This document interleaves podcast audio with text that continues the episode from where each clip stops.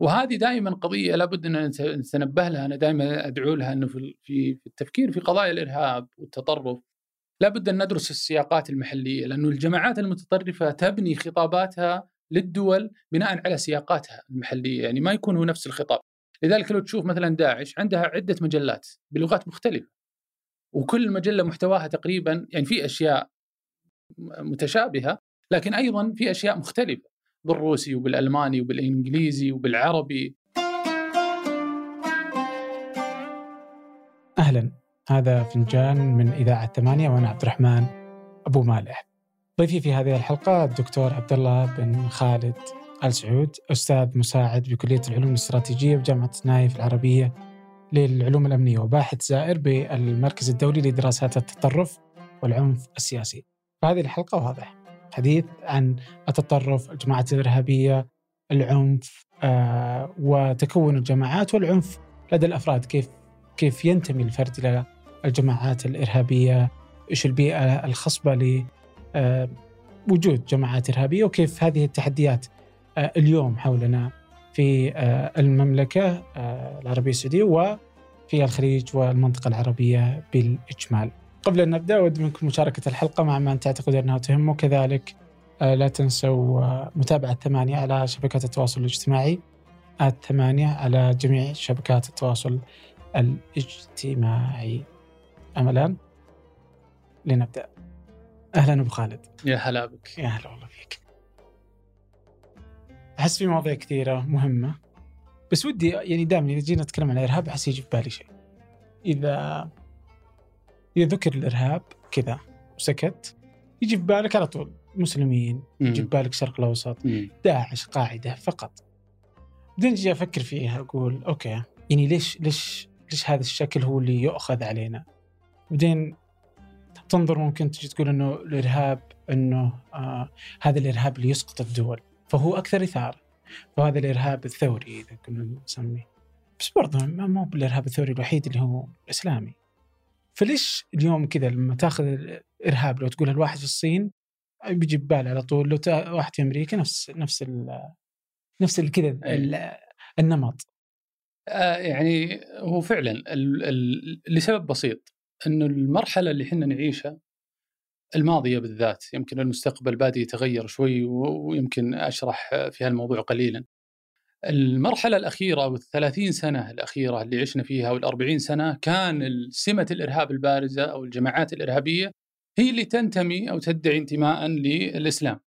فانطبعت هالصورة أن الإرهاب يتعلق بهالقضية وإلا تاريخيا لو تشوف تاريخ الإرهاب يعني من القرن التاسع عشر آه، يعني من الأناركيزم اللي هي الجماعات الفوضوية اللي كانت ترى أنه الدولة يجب العمال يجب أن يكون تجمعات العمال والبروليتاريا لها حرية تماما. وكانوا يعملون ال propaganda by deed اللي هي الدعاية الإعلامية من خلال الفعل. فيستهدفون سياسيين يستهدفون كذا. وبعدين جت آه، حملة مع ال colonialism أو الاستعمار جت الجماعات اللي ضد الاستعمار. وكان فيه آه، أفعال وهجمات إرهابية متعددة وكثيرة. آه، لكن متى صار التحول؟ أنا في وجهة نظري إنه نقطة التحول قد تكون فترة السبعينات من القرن الماضي. يعني الإرهاب هو شكل من أشكال العنف السياسي. لكن آه، في عام 1972 في أولمبياد ميونخ حدثت حادثة اللي هي آه، منظمة أيلول الأسود الفلسطينية وأخذها للرهائن الفلسطينيين الإسرائيليين وحدثت قتل عدد آه، ما يحضرني العدد بالضبط و... لكن الجديد في في هالفعل أول شيء إنه بث على الهواء مباشرة لناس كثيرين. ثاني شيء إنه أخذ طبيعة مسرحية يعني كان عبارة عن ثياتريكال ذا. والشيء الثالث إنه آه، نقل الصراع لما يسمى بتحرير الأوطان من داخل نطاق الدولة أو المنطقة محل النزاع إلى مرحلة عبر وطنية ترانس ناشن يعني هجمة الهدف منها يعني القضية فلسطينية ولكنها تمت في ألمانيا في ميونخ. فكانت نوع نوع ما آه، تثير أسئلة جديدة.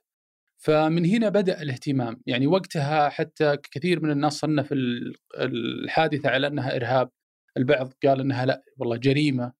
البعض فكان في اختلاف لكن في نفس العام الولايات المتحدة الأمريكية أنشأت أول لجنة داخل الحكومة مختصة بالنظر في هالمشكلة قضية الإرهاب. طبعا لما شكلت اللجنة صار فيه نوع من استكتاب الخبراء والمختصين وأقيمت حولها المؤتمرات والندوات وكذا فخلال سنوات بسيطة فقط في عقد السبعينات تحول النقاش الدائر حول الإرهاب من إطار كان يعتبره مرحلة من مراحل الصراع ضد لتحرير الأوطان أو يعني ضمن سياق الإنسيرجنسي أو التمرد إلى لا مشكلة ذات طابع معين تحدد من هو الإرهابي. يعني عشان أبسط القضية بشكل أكثر، كان في السابق ينظر لحركات التمرد نظره فيها احترام نوعا ما. بمعنى أنه آه هذه الجماعات لها أهداف واضحة محددة ولديها مظالم أيضا محددة قد تكون مشروعة وقد تكون غير مشروعة، قد تتفق معها وقد لا تتفق معها لكنها واضحة على الأقل. آه وكان الإرهاب ينظر له كتكتيك قد تلجأ اليه الجماعات في مرحلة معينة وقد لا تلجأ. في نهاية السبعينات لا اختلف الموضوع، بدأ ينظر الإرهاب على أنه شر محض. يعني آه لا يجب أصلا حتى تفهم مسبباته. آه يعني كان في الاعتقاد السائد إنه والله خلينا نشوف وش الأسباب اللي مؤدية للإرهاب آه واللي يمكن معالجتها بدأ تشكيك إنه هل فعلا نستطيع لأنه هذا يعني يفعله شخص ايفل فلا يمكن فهمه. أيضا انتقل النقاش حول إنه الإرهاب قد يتم من خلال مجموعة من المنظمات من بينها الدول إلى لا، الإرهاب يتم من خلال آه، فاعلين من غير الدول فقط. وهنا جت مشكلة إنه لو تلاحظ الآن يعني في نقاش كثير إنه هل إرهاب الدولة يعني يعتبر إرهاب ولا لا؟ دائما إحنا لما نتكلم عن الإرهاب نتكلم عن المنظمات خارج نطاق الدولة خارج نطاق الدولة طبعا هي القضية الآن صارت هايبرد أكثر أنه الدول صارت تدعم آه، كثير من هالجماعات ولكن هذا هو طبعا بعد ما انتهت مرحلة الاستعمار آه، دخلنا في دوامة الإرهاب المعاصر اللي اللي ينسب للإسلام وأنا في رأيي إنه عام 79 كان عام محوري في هالجانب. يعني صارت فيه حادثتين كبيرة ومهمة أثرت الثورة اللي حدثت في إيران ثورة الخميني والاتحاد السوفيتي وغزوة لأفغانستان. طبعا هذا على النطاق الإقليمي والعالمي لكن أنت عندك أيضا داخل المملكة حدثت حادثة مهمة اللي هي جهيمان والحرم.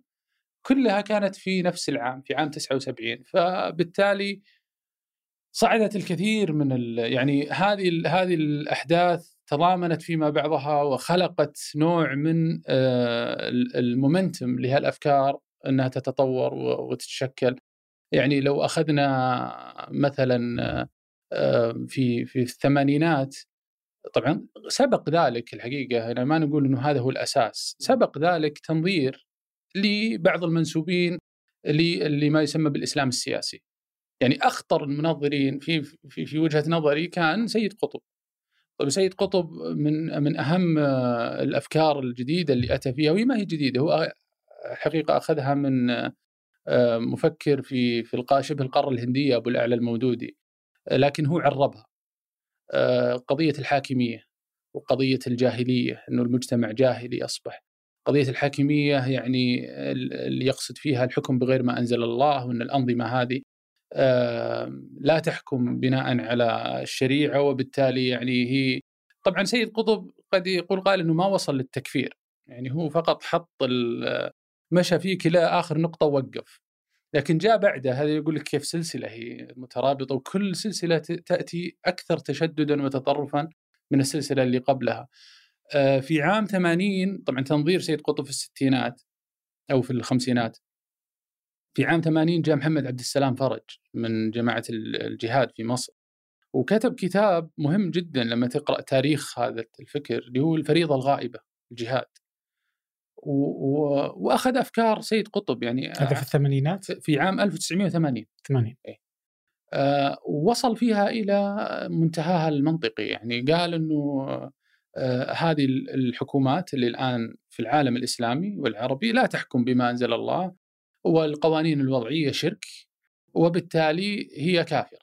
والعدو الأدنى أهم محاربته من العدو العدو القريب أهم محاربته من العدو البعيد. طبعا العدو القريب يقصد من يقصد فيه الحكومات الحكومات العربي. البعيد من؟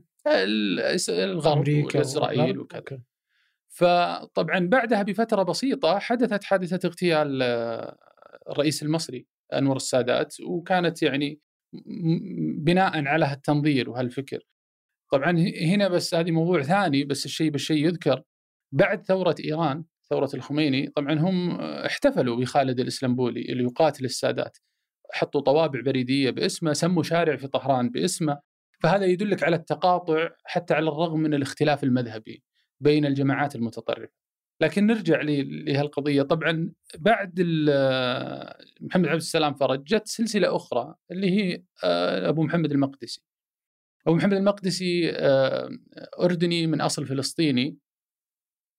وفي الثمانينات خصوصا في 89 84 و89 كان له كتابين ملة إبراهيم و آه، كتاب آخر كان يستهدف فيه الداخل السعودي.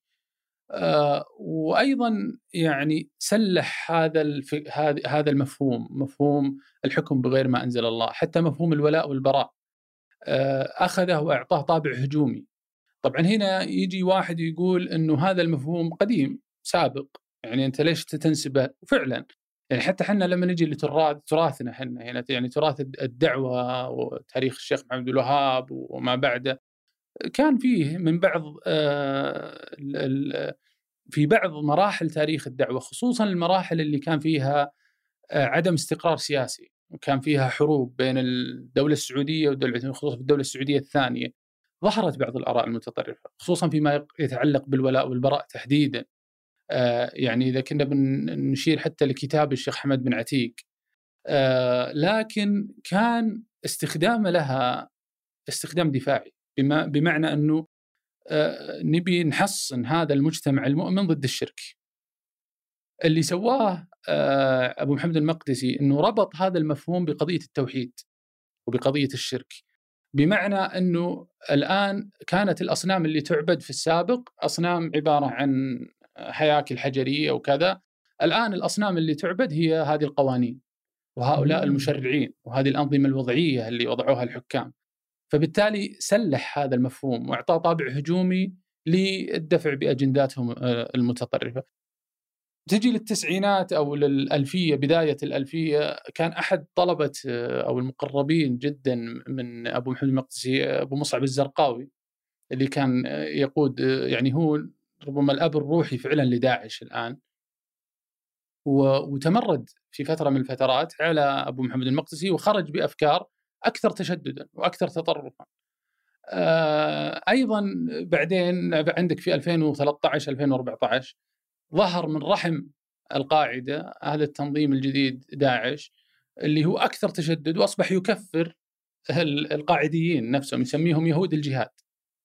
داخل الداعش داخل داعش صار فيه جماعات تكفر بعضها وتحارب بعضها فدائما سبحان الله التطرف هي سلسلة كل سلسلة أكثر تشددا وتطرفا آه، من قبلها. لكن حتى أعود للسؤال حقك أنا معلش استطردت شوي. بالعكس آه، قضية ربطه بالإسلام وكذا هي هي مراحل. يعني زي ما قلت لك في السابق آه، الإرهاب كان من ال far right واليسار المتطرف واليمين المتطرف وأيديولوجيات فاشية وايديولوجيا يعني إحنا لما نشوف مثلا ال KKK لما نشوف النازية الفاشية في إيطاليا وأيضا في المستقبل الآن إحنا في صعود في الغرب آه، لليمين المتطرف وأفكاره اللي آه، حفزت فعلا أعمال إرهابية على أرض الواقع.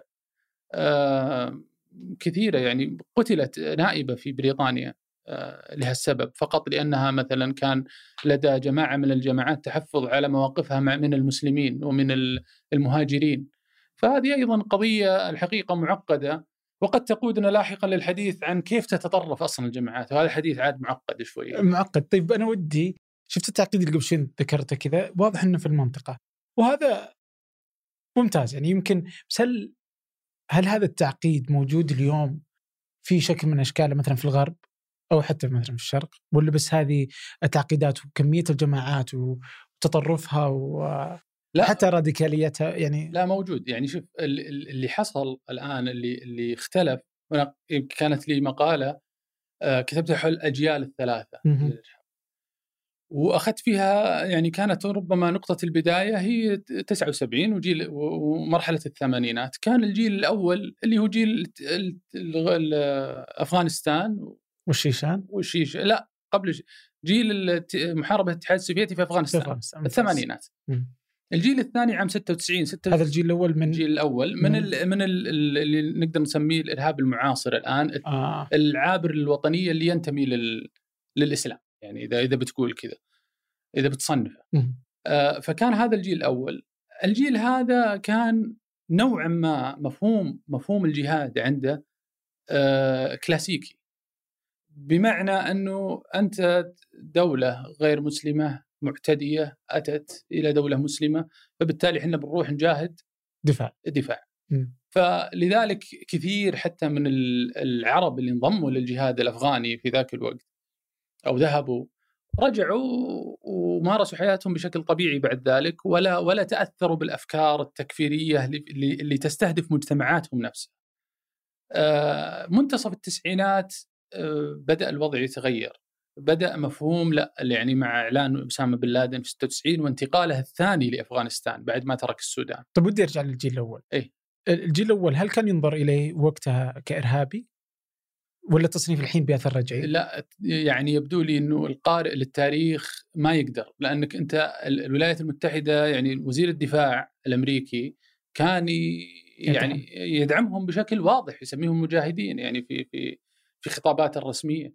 آه المملكة هنا كانت تقدم بعض الدعم آه من ناحية التذاكر وكذا للسفر وللمساهمة. يعني ما هو شرط مساهمة قتالية لكن حتى مساهمة يعني يعني وعندنا نذكر يعني اللي اللي يذكر فترة نهاية الثمانينات بداية التسعينات كان الموضوع شوي فيه أريحية. آه لكن تبين بعد ذلك خطر. وهذه المشكلة إنك دائما أنت لا, لا يجب أن تحاكم الماضي بمفهوم اليوم. يعني لأنها الآن اتضح لك أشياء كثيرة ما كانت واضحة. آه ولا شك إنه في السابق كان الموضوع آه ما كان الواحد متصور إنه ممكن يتطور إلى إلى هذه الدرجة. لكن إن الدول الأشخاص والدول تستفيد من أخطائها بلا شك. لو في صفات للجيل الأول نقدر نحط له شكل نصف فيه الجيل الأول مثل عناصر أشياء. والله شوف هو التعميم صعب عموما يعني ما تقدر لأن حتى من ضمن الجيل الأول هذاك يختلفون في ناس تأثروا فعلا لكن الأكيد إن يعني أنا لو بحكي مثلا عن السعوديين اللي راحوا لأفغانستان هم لا يعني الثمانينات أنت لما نحكي عن الثمانينات كانت البيئة تختلف تماما عن البيئة اللي موجود اللي إحنا عايشين فيها الآن. فالسعودي لما راح اختلط بالشمال الافريقي واختلط بالمصري واختلط بال اللي أصلا كانوا فعلا عانوا من اضطهاد في دولهم لفترة كبيرة. يعني أنت لما فترة جمال عبد الناصر وفترة حافظ الأسد ضد الإخوان المسلمين والجزائر كان فيها أيضا نوع من ال... فهذول كانوا عندهم أفكار ثورية هذول الإسلامويين اللي اللي أتوا من هالدول كان لديهم أفكار ثورية تختلف عن السعودي اللي جاي بنية آه، صافية مساعدة إخوانه المسلمين في عدو جاي يحتل أرضه.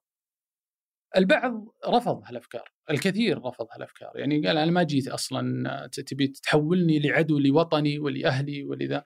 البعض قد يكون تأثر، لكن هنا اللي يقول لك خبث هالجماعات بعض الأحيان يعني شوف أبو محمد المقدسي لما كتب كتابه في عام 89 كتب كتاب عن الظاهر إن عنوانه الأدلة الجلية في كفر الدولة السعودية أو شيء زي كذا. ما كتبه باسمه الصريح، كتبه باسم عصام البرقاوي أو عصام. ليه؟ يعني يبي ربما يبين إنه جزء من هالمجتمع يلبس على البعض. البرقاوي يقول عتيبي.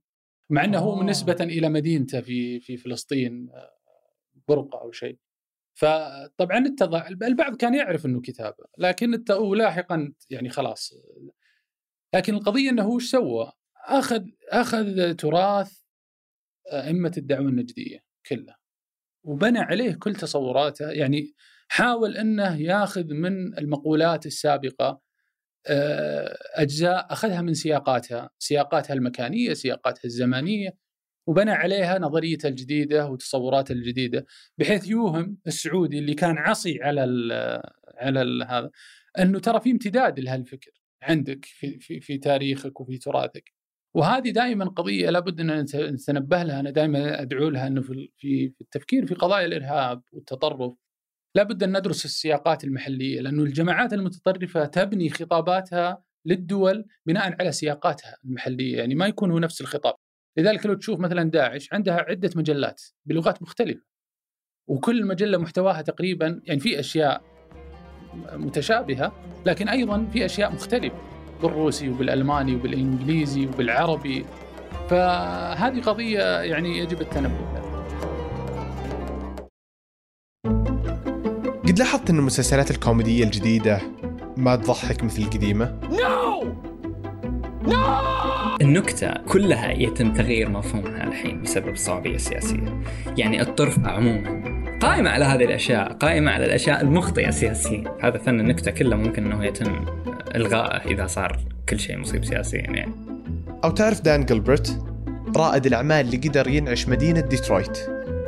بالتصميم. قام بشراء آه، معظم العقارات في ال downtown في مدينة ديترويت. لما اشترى العقارات وظف فيها 24 من أبناء كليفلاند من أبناء ديترويت. أو حتى النوم. ثلث يومنا يروح فيه. تعرف وش النوم وكيف يصير بالضبط؟ ما في إجابة واضحة ليش إحنا نحتاج النوم. الذواكر اللي تعلمناها خلال اليوم تنتقل من الذاكرة قصيرة المدى إلى الذاكرة طويلة المدى. العالم مليان أفكار وفي بودكاست أرباع كل أربعة حلقة عن فكرة جديدة وبموضوع مختلف. بس أبحث. أرباع. في أي برنامج بودكاست تستخدمه.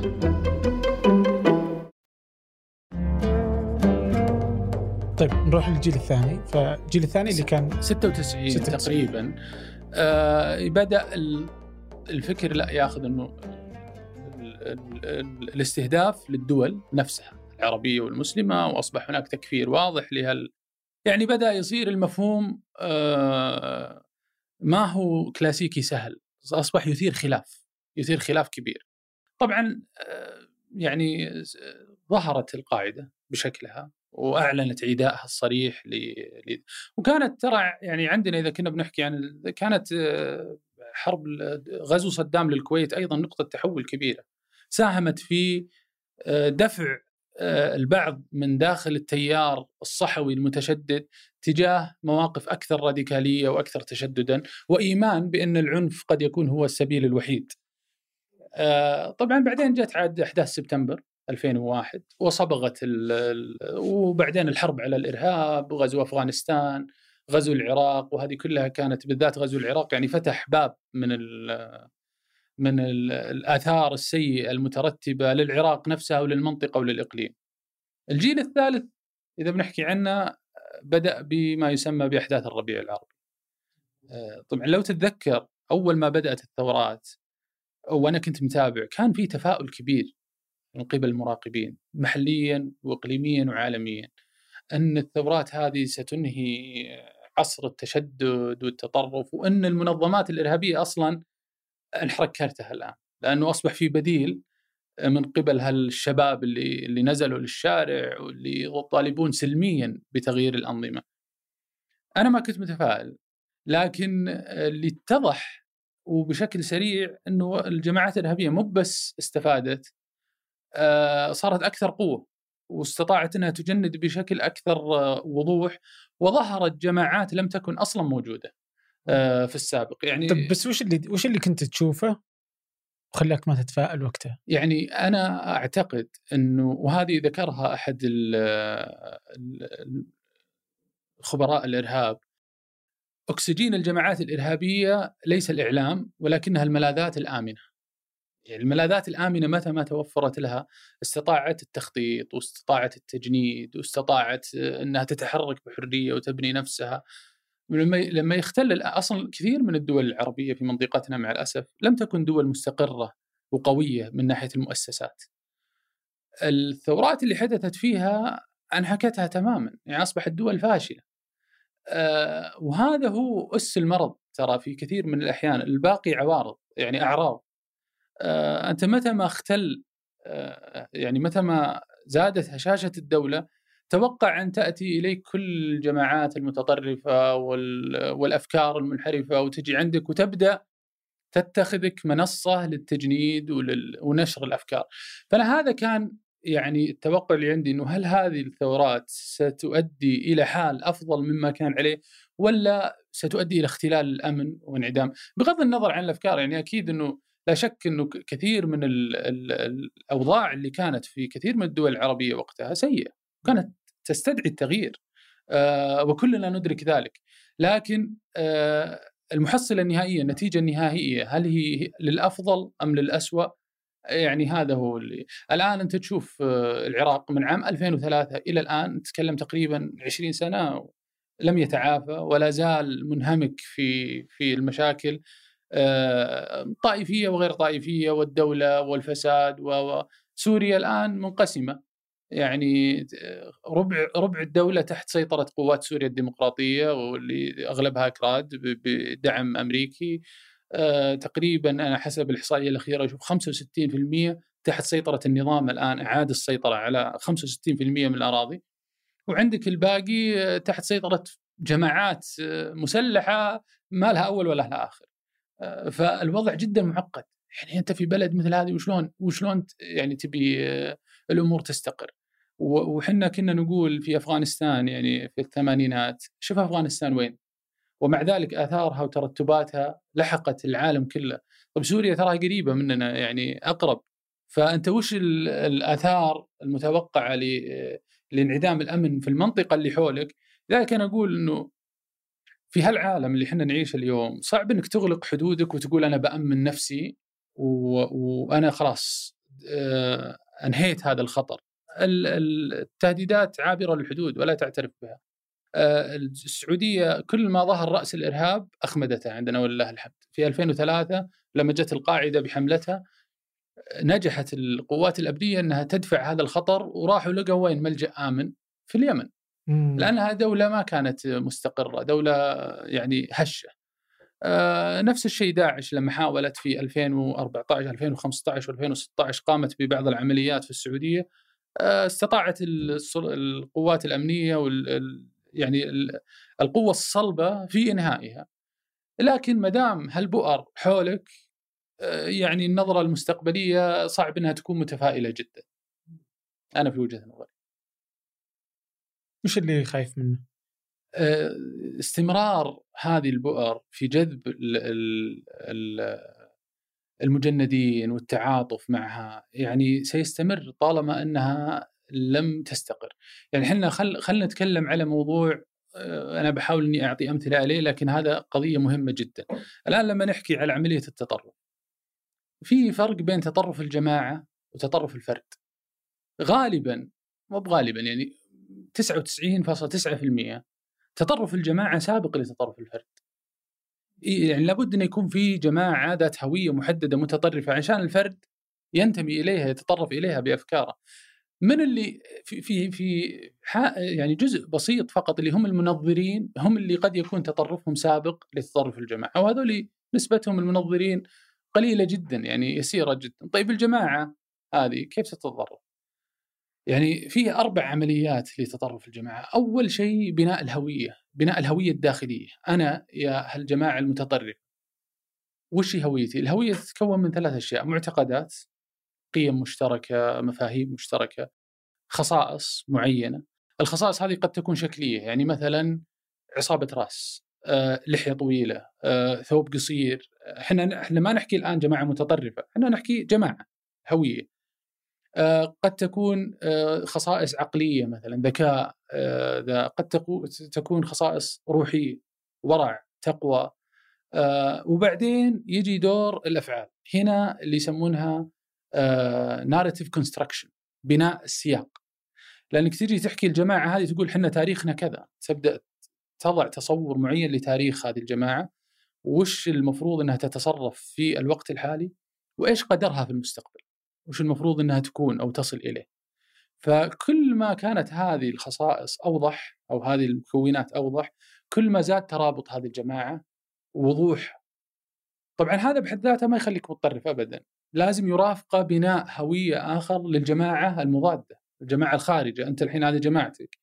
وش الجماعة؟ وش وش خصائص الجماعة الثانية؟ هنا المكونات لبناء هذه الهوية تكون أقل موثوقية من المكونات لبناء جماعتك، لأن جماعتك أنت تعيش مكوناتها وتعرفها، تعرف وش الأفعال، تعرف وش الخصائص، بس هناك أنت تعتمد على الحقائق والمختلق. المختلق، يعني بين أشياء صحيحة وأشياء غير صحيحة.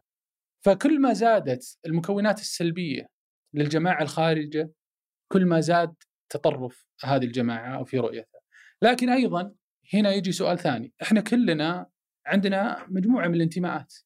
أنا سعودي عربي مسلم هلالي نصراوي يعني عندي مجموعة دوائر من الاجت... ال... ال... الانتماءات وهذا ما يجعلني طبعا أثبت الدراسات هذه نقطة مهمة أثبت دراسات كثيرة أن الإنسان أصلا بطبعه ميال أنه يشعر بمشاعر سلبية تجاه الجماعة الخارجة المختلف عنه.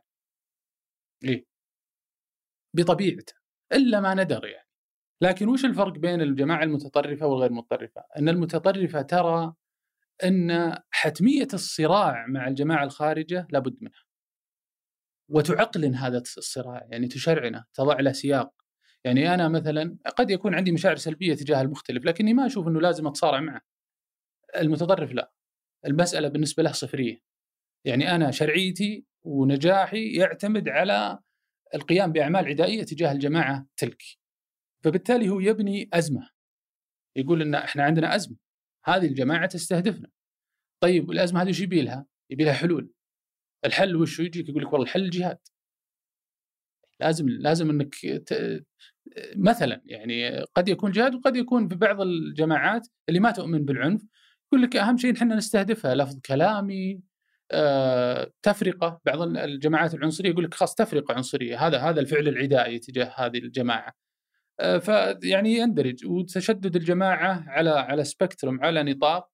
يذهب لليمين ما كل ما تشدد الحل أو نوعية الحل ولليسار كل ما خف آه هذا الشيء. مع هذه على مستوى الجماعة. السؤال اللي استعصى على كثير من الباحثين طيب وش اللي يخلي الفرد يتطرف؟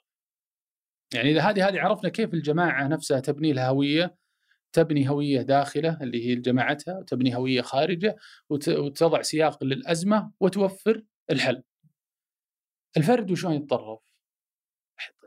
يعني كثير من الباحثين توصلوا إنه طبعا هذا صعب السؤال يعني لأن لأن المسألة آه، ترتبط بالمشاعر وترتبط بالتجارب الشخصية وكذا لكن بشكل عام قالوا إنه في pre-conditions اللي هي آه، شروط مهيئة آه، توفرها في بيئة يجعلها خصبه للإرهاب.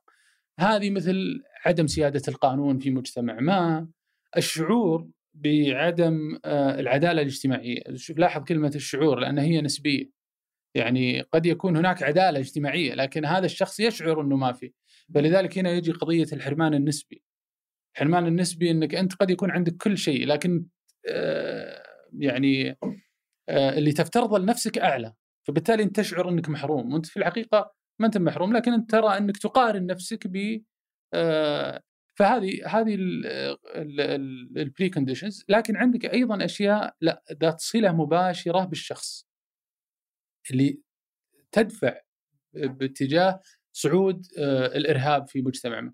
وهذه أيضا انقسمت إلى macro level و micro level يعني على مستوى ال macro على مستوى المجتمع أو الدولة أو العالم. والمايكرو على مستوى الفرد. الاولى مثل إيش؟ حرب أهلية مثلا. حصلت في في بلد. هذه تزعزع آه، الشخص وتعطيه يعني تعطيه disrupt أو ال status quo أو الوضع الحالي اللي هو فيه. قد يكون موجات هجرة مثل اللي إحنا نشوفه في أوروبا الآن. موجات الهجرة اللي جتهم لبعض المجتمعات خلقت عندهم ردة فعل لانها هي خاف على مكتسباته. مكتسباته اللي عنده ومكتسبات. على المستوى الشخصي قد تكون مثلا وفاة قريب فقدان عمل آه، الهزات اللي تأتي للشخص وكل ما كان هذا الحدث آه، يعني يهز الشخص أكثر لدرجة إنه ما يجد حل سهل أمامه يلجأ أو تزيد احتمالية تطرفه، ليه؟ لأن الجماعات المتطرفة كما ذكرنا من خلال بنائها للهويه توفر له اليقين، هو الآن في حالة عدم يقين، في حالة ارتياب تجاه هالأوضاع وهالأشياء اللي اللي حاصلة. فهذه توفر له يقين تقول له تعال شوف حدود جماعتنا كذا، المشكلة كذا، والحل واحد اثنين ثلاثة. سهل.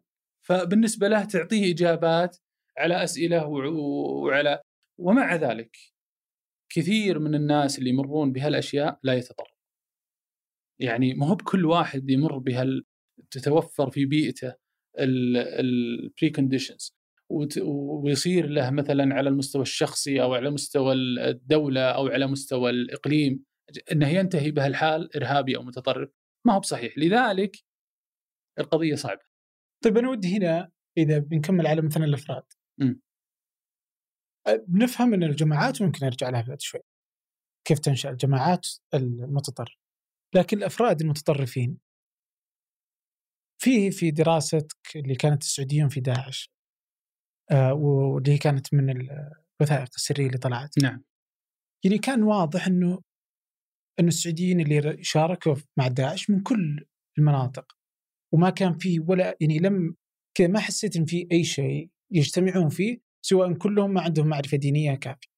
بس يعني ما في يعني لهم العطالة هي اللي سببت ولا فقدان الأمن هو اللي سبب ولا فكيف هنا كيف الشباب السعودي كيف كيف طلع؟ فإذا أخذناه هو فرد راح يبغى ينتمي إلى جماعة متطرفة. وش الدوافع اللي خلت فرد يطلع؟ وهنا هذا مدخلي على الدراسه بس ودي أفهم هذا. يعني أتوقع أنت هذا سؤال المليون. يعني هذا من أصعب الأسئلة ولا يمكن أنك تجد له جواب واضح، يعني أي واحد يجي يقول لك واحد اثنين ثلاثة ما عنده سالفة. لأنها تجارب فردية ودائما سبحان الله بأثر رجعي لما تأخذ شخص متطرف أو إرهابي وتجي تشوف سياق حياته السابق تقدر تقول والله هنا هذا الحدث أو هذه هذه القصة أو هنا تحول نحو التطرف سهل بأثر رجعي لكنك تعال خذ لك مجتمع وقل أنا أبغى أنا أعرف وين اللي بيتطرفون صعب جدا لكن بشكل عام مثل ما ذكرت أنت أنا الدراسة أكدت نتائج دراسات سابقة إنه لا المستوى التعليمي ولا الفقر محددات رئيسية تجاه التطرف. لأنه كثير من اللي انضموا لجماعات إرهابية أغنياء وكثير منهم مستواهم التعليمي عالي، أنا حتى في دراستي هذه لما قارنت اللي انضموا لداعش من السعوديين وجدتهم مستواهم التعليمي أعلى من القوى العاملة في السعودية، يعني بالافرج. فما هو ما هو محدد اطلاقا. قد يكون يعني أقصد إنه ما هو محدد بشكل عام، لكن قد يكون بالنسبة لشخص البطالة أيضا كثير منهم كانوا على رأس أعمال ممتازة وكويسة. آه، يبقى ضعف ضعف العلم الشرعي يعني هذا قد يكون أحد المسببات لأن يعني أحد الأشياء اللي قد تكون في في الأعم الأغلب من المتطرفين إنهم يعتقدون ثم يستدلون. يعني يؤمن بفكرة معينة إنه والله الدولة هذه كافرة أو الغرب لابد إن وبعدين يرجع يجيب ادله تثبت كلامه. يروح يدور اللي يثبت كلامه. سواء هذا في, في الإسلام أو في غير الإسلام. ترى حتى الإيديولوجيات المتطرفة الثانية هو يقتنع بشيء وبعدين يروح يدور وش اللي يؤكد اقتناعه هذا. فهذه سمة غالبة يعني على المتطرفين إنهم إنهم كذا. ولكن هذا اللي يجعل أصلا صعوبة إنك تحدد كيف يتطرف الفرد. موضوع أقيمت عليه العديد من الدراسات. أمس كنت أقرأ في نتائج دراسة أخيرة آه، كانوا جمعوا أكثر من 140 متطرف وحاولوا يعملون آه، سكان على أدمغتهم عشان يشوفون وشلون يعني كيف طريقة آه، هل في شيء مختلف في أدمغة المتطرفين عن عن الناس العاديين؟ وهم بنوها على مفهوم الساكرد فاليوز القيم المقدسة. مفهوم القيم المقدسة أصلا جاء ليجابه فكرة إنه لكل شيء ثمن في نظريات اقتصادية إنه لكل شيء ثمن. هذا المفهوم يقول لا في قيم عند الناس مقدسة ما لها ثمن ابدا فمثل الدين مثل العائلة لبعض الأحيان مثل يعني في في قيم أنت يعني قريبه منك لدرجة أنك لا يمكن تتنازل عنها مهما كان الثمن. فوجدوا لما عملوا السكان وعطوهم بعض الأسئلة وجدوا إنه الجزء من الدماغ اللي مسؤول عن التفكير والتفكر واتخاذ القرارات آه، لا يضيء ولا وما يشتغل لما يتعلق الأمر بهذه القيم المقدسة. إيه؟ معناته أن الإنسان ي... ي... يقوم بالفعل ويغامر وكذا بدون أي تفكير بدون تفكير. يعني مثلا لما سئلوا هل أنت مستعد أنك تلجأ للعنف إذا كان مست أحد هذه القيم على طول بدون ما يفكر. لما سألوه سؤال ثاني ما هو متعلق بقيم لكن لا كانت تشتغل هذه هذه الحزب. فهم يعني توصلوا لقضية إنه صح حتى في مجابهة هذا الفكر يعني بالفكر بالفكر إنه إذا كان هذه القضية كيف بتقدر تجابها؟ كيف تقدر تغير رأيك؟ طبعا هم وجدوا حاجة ثانية إنه لما قالوا لهم لهالأشخاص إنه زملائكم في هالمنظمة أو المتطرفين اللي مثلكم في نفس الجماعة ما يرون اللجوء للعنف مقابل هالقيم هنا بدأت تشتغل هذا فوجدوا إنه أكثر أفضل شيء ناجع إنك البير بريشر حقهم. يعني إنك تشوف اللي معهم اللي يعتنق نفس أفكاره وهو اللي ممكن يغير يغير رأيه. لذلك مراجعات السابقين أحيانا يكون لها دور.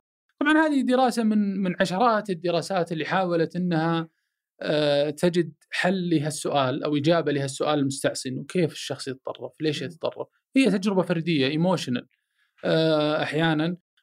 وصعب إنك حقيقه تعرف بالضبط ليش. يعني أحد الباحثين كمان حاول إنه يشوف وش المراحل اللي يمر فيها الفرد. وقال إنه أول شيء أنت تنتمي لجماعة معينة حتى أنا وأنت. أنا مثلا نقول ننتمي لدين الإسلام. وبعدين تبدأ تشعر يعني يتطور عندك مشاعر سلبية تجاه الآخر ايا كان هذا الآخر. اللي مخالفك في دينك اللي كذا اللي كذا. وبعدين تبدأ تشعر إن هذا الآخر يسبب لك أزمة. نرجع لقضية بناء الهوية. ثم تسمع عن جماعة من الجماعات توفر حل لهالأزمة. فتصير أنت يعني يبدأ عندك فضول. وش عند هالجماعة؟ وش هل حلها فعلا ناجع لهالأزمة اللي أنا أشعر فيها ولا لا؟ فتبدأ في مرحلة النقد الذاتي إنه هل أنا قاعد أسوي شيء يكفي لمواجهة هذه الأزمة ولا لا؟ وهنا تبدأ إذا كان إجابتك نعم خلاص تستمر إذا لا تبدأ تصعد تصعد مثلا باللجوء للعنف تبدأ كذا وبعد أيضا يكون في نقد ذاتي راجع آخر وهكذا. طبعا هذه ما تشرح لك تفاصيل الفكر نفسه هي تشرح لك العملية. الفكر مختلف لأنه يعني هذا الباحث جيم برجر كان يقول إنه أنا ما يهمني الفكر الفكر ممكن التطرف أصلا ما له فكر ولا له عقيدة. ممكن يكون اليوم إسلامي بكرة مسيحي بعده لا ديني حتى.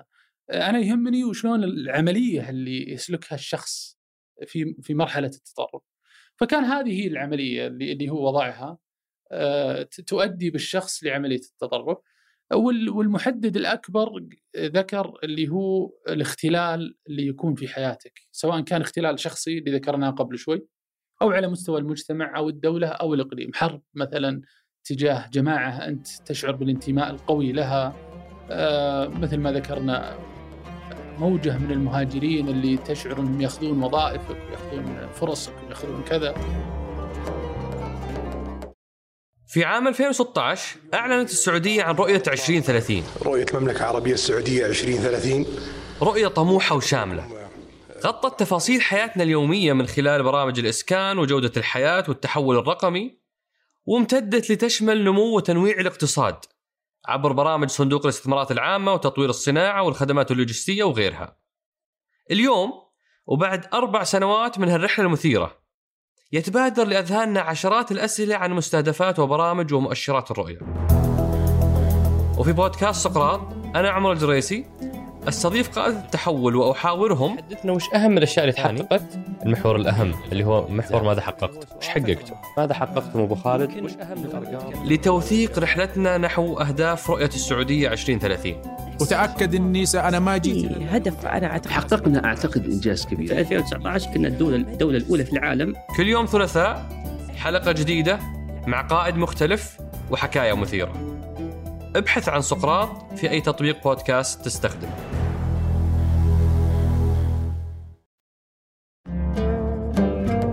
طيب قبل شوي على سالفة اللي إنه الفرد غير قابل لتغيير قناعاته أو قيمه وإنه خلاص ما تشغل مخه.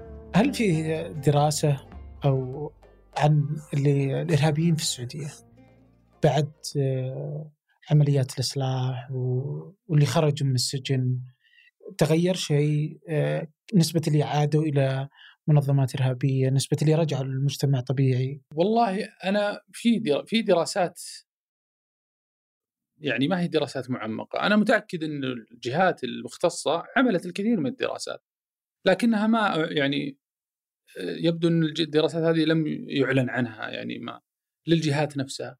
لكن طبعا المملكة كان لها تجربة رائدة في هالمجال من خلال برنامج المناصحة وإعادة التأهيل. وحتى هذا البرنامج يعني حظي على إشادة الأمم المتحدة والعديد من الدول حاولت تستلهم هالتجربة لتطبيقها في في دول. آه، لكن مهم جدا أنها المراجعة الدائمه لهال لهالطرق وهال. يعني أنا مثلا لو بختصر لك حسب معرفتي آه، هي تتم حتى من السجن المناصحة هنا في السعودية. آه، والمناصحة تكون فكرية تكون اجتماعية وتكون نفسية. يعني يتم تقييم هؤلاء الأشخاص. وإذا انتهت محكوميتهم هذه نقطة مهمة يعني هي ما هي بديل لل- للعقوبة.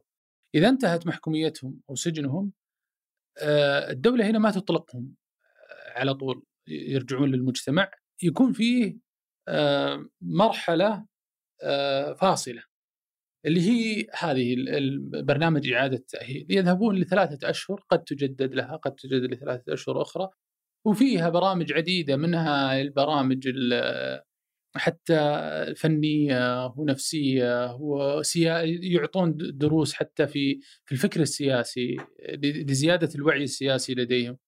آه، وبعد ذلك يكون في متابعة لاحقة بعد الإفراج عنهم. الآن حسب الإحصائية اللي كانت عندي آخر ما- إنه تقريبا 2 82% ان لم اكن مخطئ آه، من الأشخاص اللي مروا بها بهالتجربه آه، اندمجوا في المجتمع كأشخاص طبيعيين و... طبعا هذه تترك نسبة ما هي بسيطة لأشخاص تخرجوا من هالتجربة ورجعوا. لكن هذا أيضا يعني حدث في دول عديدة. يعني كثير من الدول اللي الآن الهجمات الإرهابية الأخيرة اللي حصلت في بريطانيا وفي وفي فرنسا وبلجيكا وغيرها كانوا من الأشخاص اللي منهم سبق سجن واللي منهم كذا وأفرج عنه على أساس إنه خلاص يعني تغيرت أفكاره كذا. فهذه نقطة جدا صعب إنك تعرفها لأنه حتى الجماعات الإرهابية الآن أصبحت تحرص على أنها تعلم أتباعها إنه إذا مثلا مسكت حاول إنك تبين إنك خلاص إيه تغيرت أفكارك وبعدين ممكن إن هنا كان في قضية لشخص جدا آه، في عام 2006 كان مع الزرقاوي مع جماعة الزرقاوي وقام بفعل قام بعمليه انتحارية و- وانحرق كله. فلما انحرق سلموه لل- للسعودية وعالج وعالجته الدولة هنا وتم إعادة يعني تم سجنه وبعد ذلك إعادة تأهيله وأفرج عنه. وتبين إنه خلاص يعني تغيرت أفكاره وكذا. وقعد ظهر مجو يعني سنوات سنتين أو ثلاث سنوات وبعدين في 2013 فجأة ظهر مرة اختفى من أهله من بيت أهله وظهر في سوريا يبايع داعش.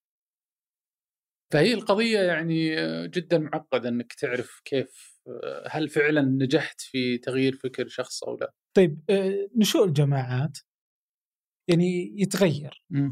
و... وانت ذكرت كذا أكثر من شكل للجماعات بس إنه ودي أعرف أصلا شلون تنشأ الجماعة؟ شلون تشكل لنفسها هوية وشلون تبدأ تصنف نفسها جماعة؟ يعني هو نفس تقريبا اللي ذكرناه قبل قليل. الجماعة أول شيء لابد إنها تضع لنفسها سياق قصصي منح يعني لابد إنها تشرح وتضع حدود واضحة وفواصل واضحة بينها. وكل ما زاد تطرف الجماعة كل ما كانت الحدود آه يعني اكسكلوسيف يعني غير قابلة لل فلا بد إنها تحدد خصائصها. وهويتها وقصتها تاريخها وقدرها في المستقبل. عادي جيد إنه يكون للمجتمع وجود جماعات كثيرة ليس بالضرورة كل جماعة متطرفة. لكن كذا يجي ببالي إنه هنا مثلا في السعودية أحس في جماعات كثيرة. في يعني الجماعة إذا أخذنا القبيلة لها شكل لها هوية لها بعدين تلقى القبيلة مع المنطقة بعدين. القبيلة مع المنطقة مع مدري شلون. بعدين الحين المدينة ممكن حتى مع المدن صح بعدين تاخذ السعودية فتلقى صحيح. الواحد الهويات اي هويات متقاطعة كثيرة هل هذه أصلا تشكل مشكلة على الأمن القومي؟ لا غالب الناس أصلا غالب الناس عندهم دوائر متداخلة من الهويات من الصغرى إلى الكبرى هو الفرق الخطورة وين؟ إنك إذا جت هوية واحدة من هالهويات أخذت طابع بارز بشكل حدي وأصبحت تعتقد إن الصراع بينها وبين الهويات ال- الأخرى أو الخارجة ضروري. طر... لكن إنك أنت ممكن يكون عندك عدة هويات تكمل بعض ما فيها مشكلة. وحتى الآخر اللي تختلف عنه تتعايش معه. يعني لا وهذا أغلب الناس على فكرة. هي قلة قليلة من الناس اللي تعتقد بحتمية الصراع مع الآخر وتبدأ تشرعن وتعقلن هذا الصراع. يعني من خلال الناريتيف كونستراكشن أو بناء القصصي لها. إنه هذا هو السبيل الوحيد لخلاص هذه الجماعة أو لنجاح هذه الجماعة أو لشرعية هذه الجماعة إني أعادي الجماعة الأخرى من خلال أعمال عدائية معينة سواء يعني وصلت للعنف أو لا. بس مثلا حتى اللي هي صارت ال- ال- القومية الوطنية. اي واضحة جدا اليوم على العالم كله. صح. هذا الشكل يعني في ناس تقدر تشوف إنه إيجابي. مم. عشان كذا جاء سؤالي. فهل كيف تشوف هذا هل هذا برضو لأنه فيه تحدي؟ أنا والآخر صح. والآخر يجب أن ينتهي. صح. انت جبتها يعني هي إيجابية. يعني هذه طبعا الشعور بالوطنية شعور إيجابي. يعني يفترض إنه كل شخص يشعر بالوطنية. هي متى متى تتحول؟ أنا في وجهة نظري لقضية خطيرة. عندما تستهدف الداخل يعني شعورك بالوطنية يفترض إنه يكون عامل يحفزك لبناء مجتمعك وللنهوض فيه. ولتحسين البن- بناءه بناءه والنهوض فيه لكن متى ما تحولت إلى أداة تستهدف فيها نسيجك الاجتماعي الداخلي هنا نبدأ نتوقف. آه، وهذه قضية مهمة يعني. أنت وش الجامع بينك وبين مكونات المجتمع ال- اللي, اللي, أنت تعيش معها يفترض أن الجامع هذه الهوية اللي اللي تجمعكم. فإذا لا تحاكمني على الهويات الصغرى. يعني البعض يستخدم هذه. وبعدين في قضية أخرى لكن مثل ما ذكرت هي عموما تراها ترند عالمي. يعني ال- ال- الرئيس ترامب آه، بدأ في قضيه يعني شعاره كان America first هي وفي أوروبا آه، بريكزيت آه، كان يعني أحد تجليات هذا التيار. فهو يعني في العالم كله ومنطقتنا يعني أحد المناطق. وأنا أشوف إنه يفت يعني فيه جانب إيجابي كبير. آه، ويفترض إنه يعزز ولكن زي ما ذكرت لك يعزز لبناء هذا المجتمع ولتطوير هذا المجتمع و آه، لاحتضان جميع أفراده. بدلا من إن إحنا نبدأ في قضية تخوين بعض والهجوم على بعض و... وأنت لا تمثلنا و... وأنت تمثلنا و... وفتح ال- الملفات ال... يعني هي في النهاية أنا أشوف إنه قضية آه، حتى لو رجعنا لتاريخ الدولة السعودية الثالثة. ال- المؤسس رحمة الله عليه الملك عبد العزيز كانوا كثير من مستشارينه حتى ما هم سعوديين وقتها وكانوا من مشارب مختلفة يعني قبل لا يأتون ومع ذلك ساهموا مساهمة فعالة في تأسيس هذا ال- الوطن بال- بالشور وبالرأي مع مع الملك عبد العزيز رحمة الله عليه. واصبحوا من نسيج المجتمع واصبحوا من نسيج المجتمع طبعا. كثير من الأشخاص يعني أنا أنا المحدد اللي يجمع بيني وبيني بيني وبينك وبين أي شخص هذه الجنسية اللي إحنا نحملها السعوديين كلنا. فالتفرقة بعد ذلك بناء على أشياء أخرى هنا يبدأ ال- ال- الضرب في هذا النسيج. وهذا أنا أخشى إنه إذا استمر وتطور إنه فعلا يسبب آه، زي ما قلنا هويات صغرى. يعني إحنا كيف بناء الهوية؟ وش خصائصنا؟ إحنا إحنا خصائصنا كذا كذا تختلف ترى عن ذاك مع إنه سعودي بس تختلف. ان عندنا محددات آه، تختلف وعندنا كذا. وبعدين أبدأ أبني هوية أخرى ثانية لهذا الشخص المخالف اللي هو أصلا شريكي في الوطن لكن عنده هويات أخرى. وهنا أبدأ بناء الهوية على فكرة للشخص الخارجي والجماعة الخارجة ما هي منضبطة يعني ما هي موثوقة لأنها تدخل فيها الصح مع الخطأ. دائما. وهذا طيب يعني بدون شك إنه بيسبب آه، شرخ في النسيج الاجتماعي إذا تطور. طيب كيف تقرأ أنت عالميا؟ هذا التطور في على مستوى دول العالم؟ في أنه أنا والآخر وهذه الحدة اللي جالس يوصل لها. يعني هي هذه الحدية بدأت في فعلا. هي موجودة معنا ترى على فكرة دائما. يعني الحدية آه، نحن وهم. آه، مثل ما قلت لك هي موجودة عند البشر كلهم. لكن بدرجة معينة. يعني لا يجب إنها تطغى لدرجة قوية. آه، تؤثر على تعايشي مع الآخر سواء هذا الآخر شريكي في الوطن أو حتى المختلف عني تماما. آه، يعني هي بلا شك إنها في صعود.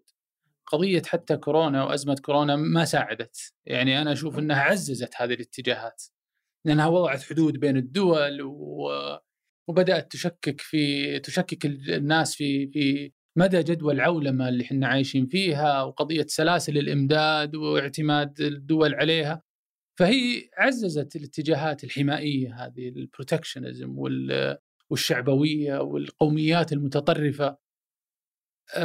كيف المجتمع كيف ال- ال- العالم رايح؟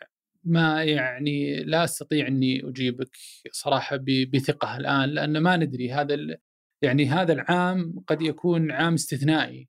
ما قد مر. في التاريخ الحديث على العالم كله تحدي مثل هذا. يعني إحنا نجي نشوف العولمة كيف إنها قاعدة تنتقد.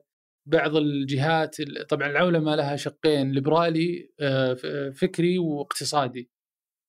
ال- ال- المعسكر الغربي مبسوط على نتائجها الفكرية لأنه قيمهم غازت العالم نتيجة للعولمة. لكنه زعلان من النتائج الاقتصادية لأنه كل الشركات راحت للصين والآن بدأ قضية الاعتماد. فكيف تتطور الأمور؟ ما خصوصا في ظل هذا التصاعد التنافس الجيوسياسي بين الصين وأمريكا لدرجة قوية جدا.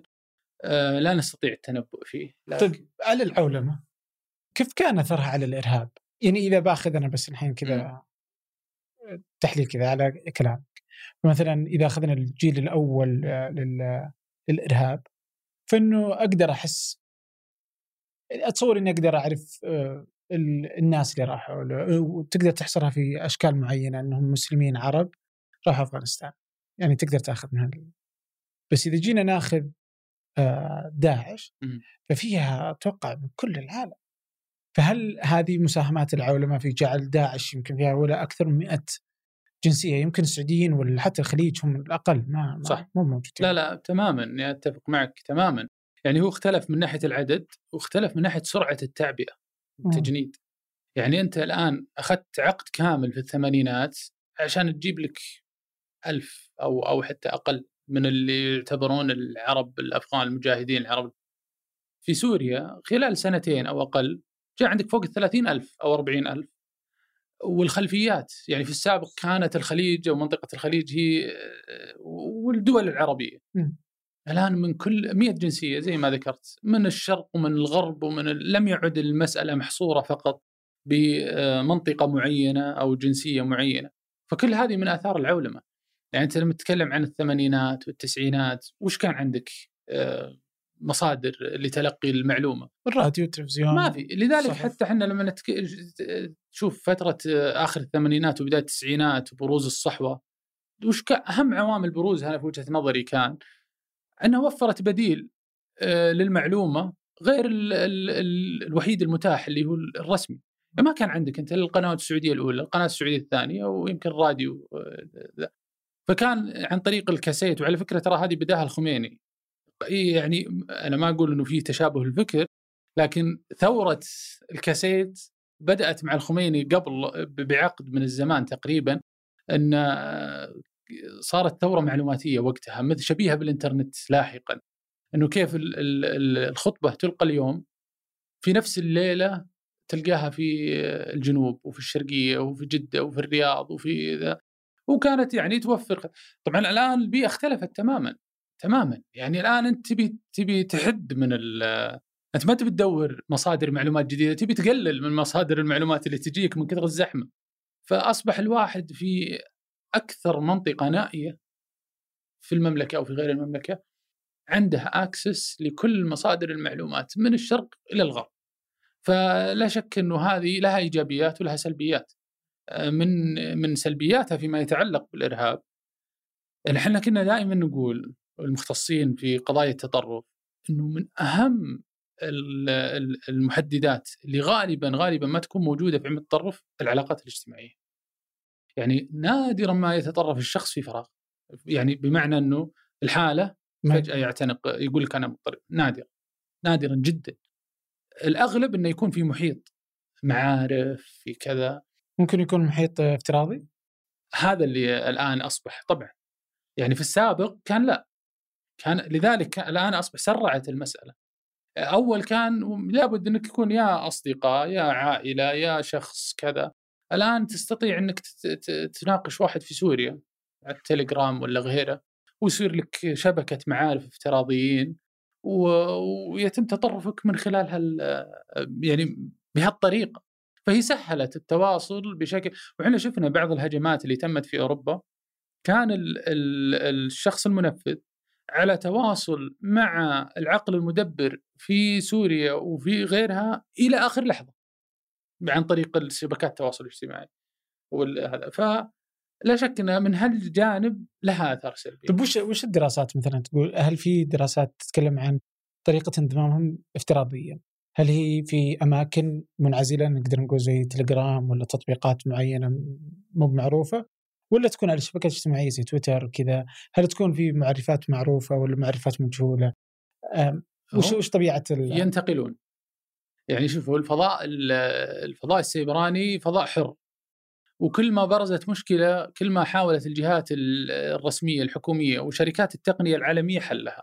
يعني في عام 2013 2014 كان تويتر وفيسبوك منصات رئيسية للجماعات الإرهابية؟ للجماعات الإرهابية للدفع ب آه، رؤيتها وفكرها والتجنيد وكذا اللي حصل بعدين إنه الشركات حاولت إنها تضع يعني قوانين للحد من انتشار هذه ويعني إغلاق الحسابات وكذا. ونجحت بشكل كبير التعاون مع الحكومات والشركات التقنية في ذلك.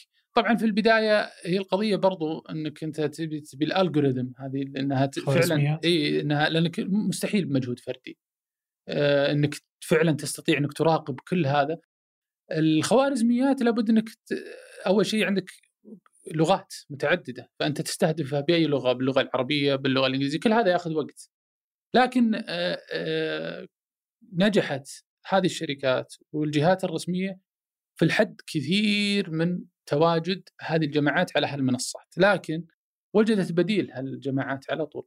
يعني راحت للتليجرام. التليجرام صار مرتع خصب لهالجماعات لأنه فيه خاصية تشفير أكبر من من هال ولما واجهت أيضا صعوبة ذهبت لمناطق أخرى لكن أنا أقول هذا بحد ذاته ما هو سلبي هذا شيء إيجابي كيف؟ يعني أنت لن تستطيع أن تمنع هذه الدعاية وهالجماعات من هذا الفضاء الرحب اللي أصلا لا في قواعد ولا في حدود لسيادة الدول ولا في شيء كل الناس متداخلة مع بعض لكن مهم إنك تدفعها باتجاه المناطق الهامشية الأقل ضوءا. لا, لا أنت. ف يعني هذا بحد ذاته نجاح.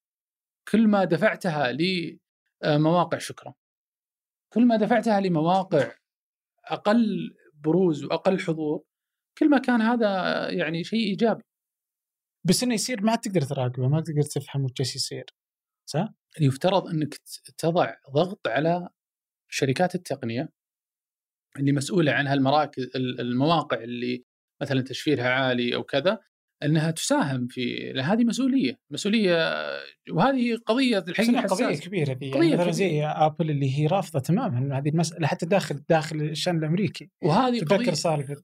كاليفورنيا وإنها رفضت إنها صح. تفتح الأجهزة وهنا يجي التقاطع بين قضية حرية التعبير وحقوق الإنسان وبين الأمن آه، في المجتمعات إنه كيف تقدر توازن بين هالهاجسين اللي فعلا مهمين لل- لل- للناس. يعني الواحد ما يبي بعد تنتهك خصوصيته بشكل فج. وفي النهاية أنت تبي الدولة وال- وال- والشركات تحميك من من أو تحمي المجتمع من هالأفكار. فهي بالانس هي توازن. طيب أنا ودي الحين أنا مثلا إذا باخذ على زمان وشلون كانوا الواحد ينضم إلى جماعة إرهابية؟ إنه مثلا ممكن يكون راح مكتبة أو مسجد أو في مكان ما وبدأ يتعرف على هذه الجماعة وعلى هذا الفكر. بس قبلها ما كان يعرف شيء. اليوم افتراضيا وين يروح؟ يعني صعب إنك فجأة بطب على تليجرام ولا تطبيق ما نعرفه. أكيد إنك بروح في مكان ما في مجتمع في مجتمع افتراضي قابل إني أدخل لأن الناس تبدأ تكتشفني وتبدأ صح. تستقطبني. صح. وين يتم هذا افتراضيا؟ في شكل والله في أحيانا أحيانا يتم علني بس أنت ما تنتبه له. يعني الآن لو تدخل على تويتر مثلا في الساعة الواحدة يمكن مئات الهاشتاجات تنزل. تسوي دعاية لمنتجات فيديو مقاطع صوتية لداعش لكنها تزال بشكل سريع لكنها موجودة. وكل ما آه، يعني موقع لهم ألغي كل ما ظهر موقع ثاني. لكن أنا بضرب لك مثال على قضية غير هذه. يعني في الدراسة اللي أنا سويتها عن السعوديين اللي انضموا لداعش مثل ما ذكرت كانوا جايين من كل مناطق المملكة ال 13 لكن بناء على النسبة والتناسب مع عدد السكان كانت في منطقة القصيم أكثر بأكثر من النصف حتى بأكثر من الضعف من المنطقة التالية لها. بناء على النسبة مش العدد. العدد لا كانت منطقة الرياض. بناء على النسبة لعدد السكان. طبعا أنا كان هذا بالنسبة لي آه، مثير لاهتمامي كباحث. قلت بشوف ليش؟ فرجعت. كان فيه آه، مصادر معلومات اثنين لموجات سابقة من السعوديين اللي انضموا للجماعات الإرهابية. في 2006 اللي انضموا للقاعدة في العراق وكانت آه، يعني تم الحصول عليها من وثائق سميت بوثائق سنجار. حصلت عليها القوات الأمريكية في مداهمة. وكان فيها معلومات كثيرة ومن ضمنها السعوديين وفي آه، أحد الباحثين معروف توماس هيغهامر جمع مصادر معلومات لمجموعات من السعوديين من الثمانينات إلى الألفية بدايات الألفية انضموا لجماعه الإرهاب. فلما راجعت هذه وجدت إنه المنطقة القصيم اللي جو منها وانضموا ما يشكلون 1% هنا و4% هنا فقط. فالمسألة ما هي بمساله إنه هذه المنطقة تحديدا فيها تطرف. هذه هذا شيء جديد يعني شيء آني شيء مرحلي. فيفترض أنت كباحث هذا يثير عندك أسئلة. وش اللي صار الآن تحديدا خلى آه، مجموعة كبيرة من هالمنطقة تروح. دراستك هذه في اي في حقبة؟ إيش درست كم سنة؟ هذه في في في الفترة الأخيرة داعش. يعني في داعش نتكلم من 2000 و من 2013 2014 2015 2016 2016 إيه هذه هذه المنطقة. لكن طبعا لم ال- التجنيد صار في 2013 2014 فأنا حرصت إني أشوف وش اللي صار قبله. طبعا اللي صار أنا هنا في قضية مهمة إنك في الأمور اللي زي هذه لا يمكن بتاتا إنك تدعي معرفة كاملة ولا تقول أنا عرفت السبب. لا يمكن لأنك مستحيل. لكنك أنت تحاول إنك تأتي باستنتاجات بحثية بناء على المعطيات اللي تقرأها. أه، وتقول قد يكون هذا أحد المسببات. أنا لو تذكر في فترة بداية ثورات الربيع العربي كان في دعوة لثوره في السعودية ثورة حنين وفشلت فشل ذريع. ومن بعدها على طول الجماعات المتطرفة سواء المتطرفة يعني منضمه للجماعات الإرهابية أو غيره يعني ترى التطرف لفظة عامة يعني قد يكون متطرفة إصلاحية. آه، ركبت موجة حملة كانت اسمها فك العاني وقتها في 2012 2011 تركزت في السوشيال ميديا هي في في البداية وانضم لها مجموعة من من التيار يعني عربي الصحوة زمان وكذا. لكنها ركزت آه، تركزت على منطقة القصيم في مظاهراتها وباعتصاماتها وكان في في عام 2013 في مارس على ما أذكر اعتصام كبير سمي باعتصام بريدة. آه، يدور حول قضية المعتقلين والإفراج عن المعتقلين وكذا. طبعا مشكلة الحملات هذه دائما أخطر الحملات أنا في وجهة نظري اللي ترفع شعارات نبيلة شعارات تجعل اللي ما هو عارف خوافي الأمور يتعاطف معها. قضية حقوق الإنسان قضية كذا. لكن ينضم لهذه الحملات دائما جهات أو آه، أشخاص تركب الموجة وتسعى للدفع بأجندات أكثر تطرفا. من ضمن الناس اللي دعت هذه الحملة للإفراج عنهم كانوا ناس مسجونين من بعد حملة القاعدة في آه، 2003 2004 2005 ودعت هالحملة للإفراج عنهم وكذا. فتطرف. طبعا أنا الشاهد في الموضوع وشو؟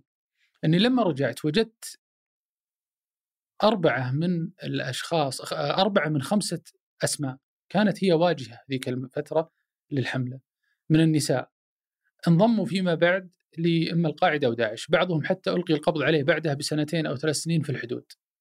أيضا ستة أشخاص من اللي شاركوا في المظاهرات والاعتصامات في القصيم تحديدا انتهى بهم المطاف آه، مفجرين في عمليات إرهابية خمسة في السعودية وواحد في الكويت. إذا تتذكر تفجير آه، مسجد الصادق الظاهر أو كذا وواحد في القديح وواحد في مسجد طوارئ في عسير واحد كل الخمسة هذول الستة سبق أن شاركوا اعتقلوا لمدة يوم أو يومين أو ثلاثة بعد مشاركاتهم في اعتصامات آه، فدائما لما يكون فيه سياق آه، يعني يدعو إلى النقمة على الدولة، النقمة على مؤسساتها، أن الدولة والله هذه ظالمة، الدولة هذه تستهدفنا، الدولة هذه لا تطبق آه، وهم لعبوا على وتر النساء، يعني حتى أتذكر كان فيه مقاطع فيديو ذيك الأيام انتشرت لأحد الأشخاص كان عنوانها إلا النساء آه، يا خادم الحرمين أو شيء زي كذا.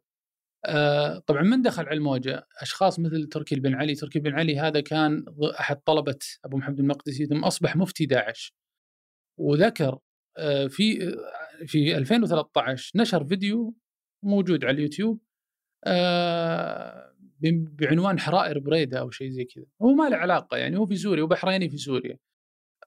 واحد بريطاني متطرف اسمه أبو رهين البريطاني نشر فيديو أيضا عن آه، الوضع الوضع في القصيم وفي.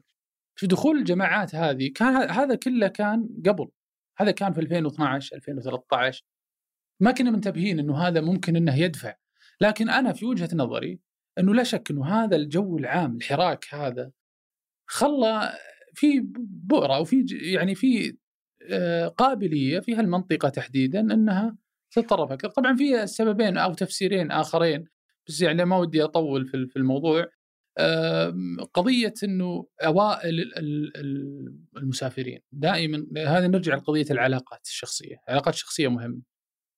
دائما إذا كان في أحد من منطقة معينة ذهب يشكل جسر بين النطاق المحلي والنطاق الدولي. فاذا ذهب إلى داعش مثلا. ممكن يعني أشخاص من القصيم أو من بريدة تحديدا ذهبوا لسوريا بس في في البدايات في 2012 في بدايات 2013 هم بالتالي قد يؤثرون على شبكة معارفهم آه. وشبكة كذا. فأنا وجدت لما استعرضت الأسماء وجدت مع إنك صعب إنك تحصر الجميع لكن وجدت خمسة أو ستة من الأشخاص اللي قد يكون لهم تأثير في. وأخيرا كان فيه وهذه أيضا نرجع لنقاش سابق في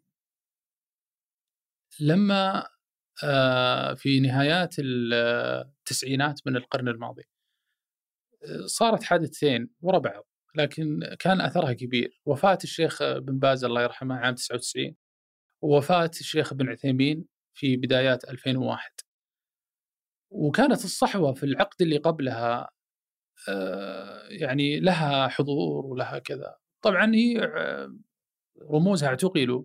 لمدة أربع أو خمس سنوات وظهروا بخطاب مختلف وقتها. آه، ظهر تيار آخر حاول أنه يملأ الفراغ لكنه يعني ما نجح. نسمي يعني يسموا الجامية أو غيرها كذا. طبعا من البديل اللي اللي وقتها استغل هذيك الفترة مجموعة من من المشايخ أو اللي اللي كانوا فعلا متطرفين سموا سموا بالجهاديين الجدد. أحد أحد الباحثين سماهم الجهاديين وأحد الباحث آخر سماهم بمدرسة الشعيبي لأنهم كانوا يعني يلتفون حول شيخ آه، كبير في السن ضرير آه، رحمه الله آه، ويستغلون إنه هذا له يعني وزن وكذا فكانوا يحاولون إنهم أحيانا يوجهونه وكان له هو نفسه أيضا آراء مطرفه لكن هذه الجماعة أبرزها كان ناصر الفهد ولا زال معتقل. يعني حتى كان من أخطر فتاواه إنه شرعية استخدام أسلحة الدمار الشامل في في إي. وكان من ضمنهم آه، شيخ اسمه سليمان العلوان. سليمان العلوان هذا شيخ عبد الله المحيسني اللي الآن أيضا موجود في في سوريا. طيب سليمان العلوان أفرج عنه في 2012 وهو من من القصيم في عز حملة هذه الحملة الجو الربيع العربي والثورات وحملة فك العاني وكذا طبعا لازم ننتبه إنه الجيل السعوديين هذولي ما كانوا واعين أصلا في فتره 9/11 ولا فترة بدايات الألفية ولا نهاية 90 كانوا صغار في السن. يعني حسب الافرج ايج حقهم أو أعمارهم 23 سنة تقريبا أو 23 كانوا عمرهم 10 سنوات 9 سنوات 11 سنة. ما يعني ما تقدر تقول إنهم كانوا عارفين وش اللي لكن لما صار الترديد في ذيك الحقبة في 2011 2012 إعادة استذكار هالأسماء إعادة الرجوع لفتاواهم قد تكون هذه أيضا من الأسباب اللي خلتهم يرجعون للهجرة طبعا الإفراج عنها عن الشيخ لمدة عشر شهور وقتها ما كان إفراج دائم. كان إفراج مؤقت لحين صدور الحكم. وفعلا بعد عشر شهور صدر حكم بسجنه 10 15 سنة و10 سنوات والله ناسي. آه لكن كان قصة يعني كانت كان كان فيه حراك ذيك الفترة. أنا أذكر وكان فيه تجمهر حول المحكمة وكذا. فدائما أنت تشوف هالأحداث في بقعة جغرافية معينة وتقول قد يكون لها دور. يعني قد تكون المعذره قد تكون ساهمت بطريقة أو بأخرى في الدفع في سياق معين. يعني هو هذه نقطة مهمة جدا إنه ما هو الم... ما هي المنطقة متطرفة ولا هو أبناء المنطقة لكن هذا السياق العام في هذا النطاق الجغرافي الزماني المحدد قد يكون ساهم آه، بطريقة أو بأخرى، يعني هذه تفسيرات لكنها ما هي ما هي نهائية. كم كان عدد السعوديين في؟ 700 اللي أنا درستهم م. في الوثائق 759 759 آه، من ضمن طبعا الإحصائيات الرسمية تقول إنه اللي ذهبوا من 2011 إلى 2016 تقريبا 3000 وشوي. 3000 وشوي. من 2016 ل 2020 في دراسة لعدد السعوديين اللي ما في لكن الدراسة اللي موجودة تقول إنه إنه في 2013 كان هو العام البيك كان 1500 تقريبا. أوه السنة 2013 الحالة. 2014 قل العدد إلى 600 وشوي.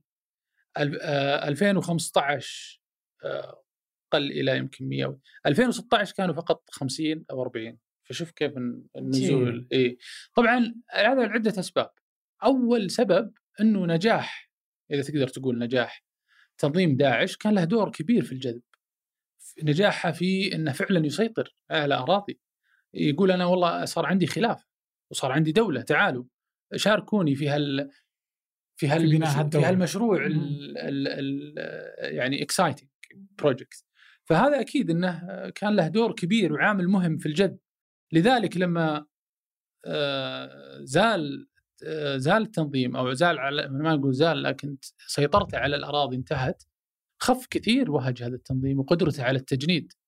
يعني هو كان أول يقول انها باقيه وتتمدد لم تعد تتمدد ابدا بل يعني تتبدد. فهذا أكيد إنه آه، أثر كثير على قضية التجنيد القضية الأخرى إن التنظيم كان يسيطر على الحدود السورية التركية.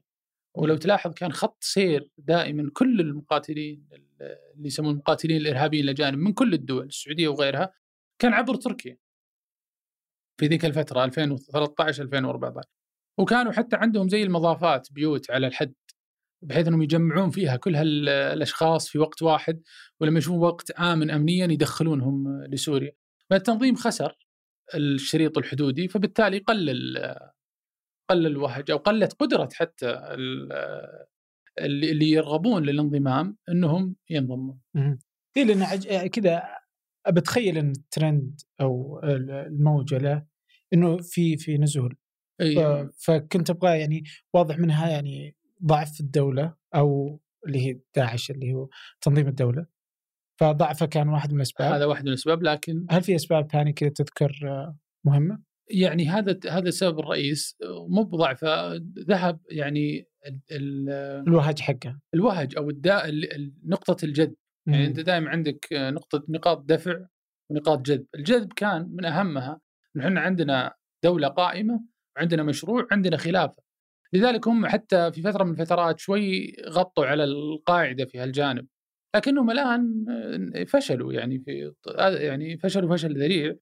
لكن يجب الحذر من إن نعتقد إنه انتهى. بل بالعكس أنا أشوف إنه في مناطق أخرى الآن بدأت آه، يعني قد تشكل خطر في المستقبل. يعني عندك منطقة الساحل الأفريقي مالي والمنطقة هذيك شمال أفريقيا ليبيا الحين يعني ليبيا أنت مقبلة على على وضع مأساوي يعني بعد ما كانت شوف كيف 2013 2014 كانوا المجندين يذهبون من شمال أفريقيا ومن ليبيا للانضمام لهالجماعات المتطرفة في سوريا. الآن صارت الدول مع الأسف تركيا وغيرها تأخذ هالأشخاص من سوريا وتوديهم لليبيا. يعني إعادة تدوير لعملية المقاتلين الأجانب. بس من ليبيا لسوريا والحين من سوريا لليبيا. فالمسألة جدا معقدة. طيب اليوم هذا اللي جالس يصير يعني لما تنظر إلى ما بعد 2011 في انهيار دول عربية م. كثيرة آه سوريا العراق اللي لا تزال في دوامة آه الغزو آه اليوم لبنان وضعها مأساوي ليبيا أكثر مأساوية. وهكذا تنظر أنت إلى الشكل اليمن برضو. آه. لا يزال الخليج يعني مسيطر لكن هذا قديش أثره آه على دول الخليج العربية آه في وجود مثلا إيران وما تحاول صناعته تركيا برضو أطماعها آه واللي جالسة التوسعية. آه والدول العربية الفاشلة. اللي حولك والجماعات المتطرفة سواء إذا أخذناها كداعش وغيره أو زي حزب الله وأنت. كيف أثر على الخليج العربي ودول الخليج العربي؟ يعني شوف أنت إحنا لما نشوف الوضع العالمي العربي لا شك إنه مر بتغيرات عديدة لكن اللي حصل في 2011 وما بعده سبب نوع من الزلزال في المنطقة. آه، لأنه يعني آه، كانت فيه دول مركزية ومحورية آه، أدت الثورات إلى إضعافها بشكل كبير. طبعا دول الخليج الحمد لله يعني كانت ولا زالت تنعم بالاستقرار والأمن آه اللهم لك الحمد. لكنها صار لها دور على عاتقها كبير أكثر من السابق وبدأت تطلع بهالأدوار بشكل واضح أكثر من السابق من ناحية آه الاطلاع بالأمن الإقليمي أكثر. طبعا أنت لو شفت الحين المنطقة يعني تقدر آه، تلخص المشاريع اللي موجود فيها وإن كانت يعني قد يكون هذا فيه إخلال لكن مشروعين كبار رئيسيين. مشروع اللي تقوده المملكة العربية السعودية مع حلفائها آه، مصر، الإمارات العربية المتحدة، البحرين والدول يعتمد على الدولة القوية، الدولة المركزية القوية. يعني هو في في النهاية يريد تقوية الدول بحيث إنه يعالج قضية آه، هشاشة الدول. آه، هذه الدولة متى ما كانت سلطتها المركزية قوية تستطيع إنها تفرض سيطرتها على كامل إقليمها. وبالتالي يعني كثير من المخاطر والأمراض والأعراض تزول اللي اللي موجودة. طبعا بغض النظر عن نوع النظام الحاكم في هذه الدولة أو تلك، يعني ما هو كثير يهم يهم هذا هذا التيار أو هذا المعسكر. آه المهم إنه يكون فيه دولة مركزية قوية تسيطر على الوضع داخلها. المعسكر الثاني والرؤية الثانية لا ترغب انها يكون الوضع لأنها وهذا طبعا تقود إيران مثل المعسكر الأول اللي هو السعودية وحلفائها وحلفائها الثاني إيران وحلفائها ترغب انه يسود المنطقة دول هشة ودول ضعيفة. ليه؟ لأنها تشعر أنها تستطيع أن تمرر آه، أجندتها ونفوذها وتزيد هذا النفوذ من خلال الجماعات الميليشيات, الميليشيات اللي هي تحت الدولة ما دون الدولة اللي تلعب دور الدولة حقيقة في بعض في بعض البلدان وفي بعض المناطق. أنت شوف حزب الله دولة داخل دولة. بعض فصائل الحشد الشعبي ما هو كلها وين التعميم خطأ آه، لكن بعضها مرتهن تماما ماديا ودعم يعني كامل من إيران. ويقدم حتى أولوياتها وأجندتها على الصالح آه، الوطني العراقي وهذه مشكلة. ف إيران ومن يدور في فلكها يرى أنه هذا الأسلوب أصلح لها تعزيز نفوذها في المنطقة. ولذلك أنت تشوفها تدعم جماعة الحوثي في اليمن، تدعم حزب الله في لبنان، تدعم فصائل متعددة في في, في العراق، بل تدعم جماعات لا تنتمي لها مذهبيا. يعني ترى في تعاون كبير كان مصلحي بين إيران والقاعدة لسنوات من قبل حتى 9 11 سيف العدل و... و...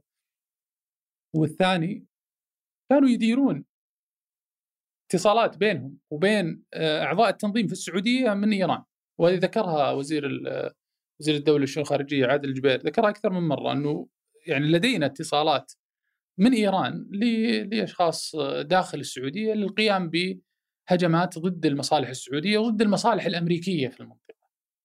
طبعا المؤسف الآن في الفترة الأخيرة إنه هذا الكرت اللي كانت تلعبه إيران لفترة طويلة وكأن تركيا بدأت تشعر أنه مفيد لها أو أو هو هو ال هي الطريقة الأمثل للعب في المنطقة. فبدأنا نشوف أن لديها آه، توجه آه، يعني مغامراتي أكثر من السابق في في الدخول آه، فشفنا دخولها في شمال سوريا شفنا ضربها لمناطق في العراق ولا فقط في مناطق كردية لكن حتى مناطق أخرى.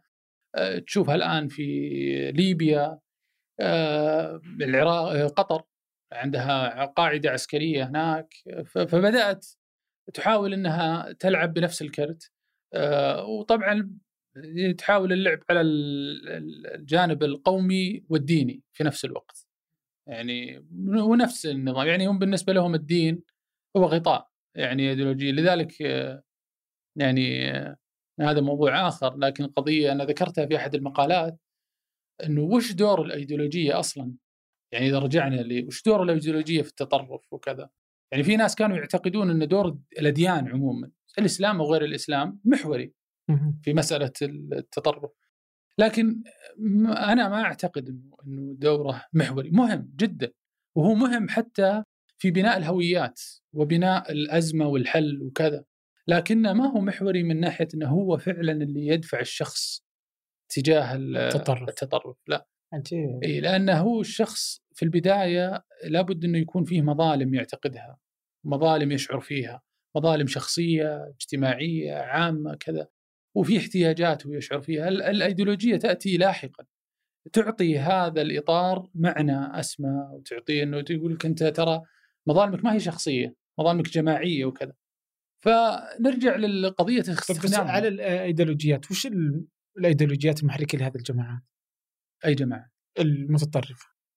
الآن عديدة يعني لا يمكن حصرها يعني إذا جيت لداعش والقاعدة وكذا آه، يعني في ما أصطلح على تسميته بالسلفية الجهادية لكن أنا ضد التسمية هذه لأنه آه، كثير من المنتمين أصلا للجماعات هذه هم يقولون إحنا لا ما لنا دخل بالسلفية في منهم ناس يقولون إحنا والله لكن في ناس كثير يقول لا. فحتى في الغرب الآن آه، في الدراسات الأكاديمية وهي على فكرة يعني هذا يعني المضحك المبكي هي أكثر آه، رصانة وأكثر عمقا من اللي لدينا في في في عالمنا العربي. لكنها صار الفيلد هذا وهذا الحق اللي يسمى جهادزم يعني هم يسمونه بدون كلمة سلفي. لأنه آه، يعني أصبح فيه إجماع إنه المسألة ما هي كذا. لكن هي مثلا زي الحوثي يعني وش اللي وش اللي يحركه؟ أنا في وجهة نظري إنه هذه الجماعات كلها أصلا الإرهاب ظاهرة سياسية في المقام الأول. يعني آه، الأهداف في المحصلة النهائية سياسية.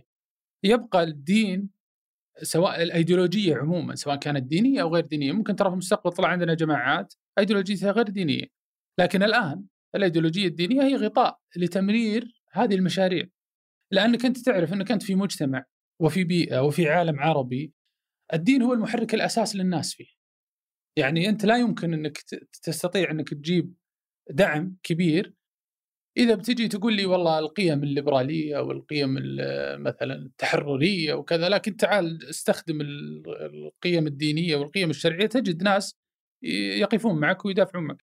فدائما الدين يستخدم للدفع بهذه الأجندات للتجنيد وكذا فسواء كانت عاد سنية شيعية كذا هي كلها يعني flavors مختلفة بس ال- الهدف واحد. الهدف واحد. عجيب يعني إذا أنت تقول إنه مثلا عندنا تركيا وعندنا إيران آه وعندهم هدف هذا يعني يقومون والكرت اللي أنت قلته اللي هو الدول الهشه مم.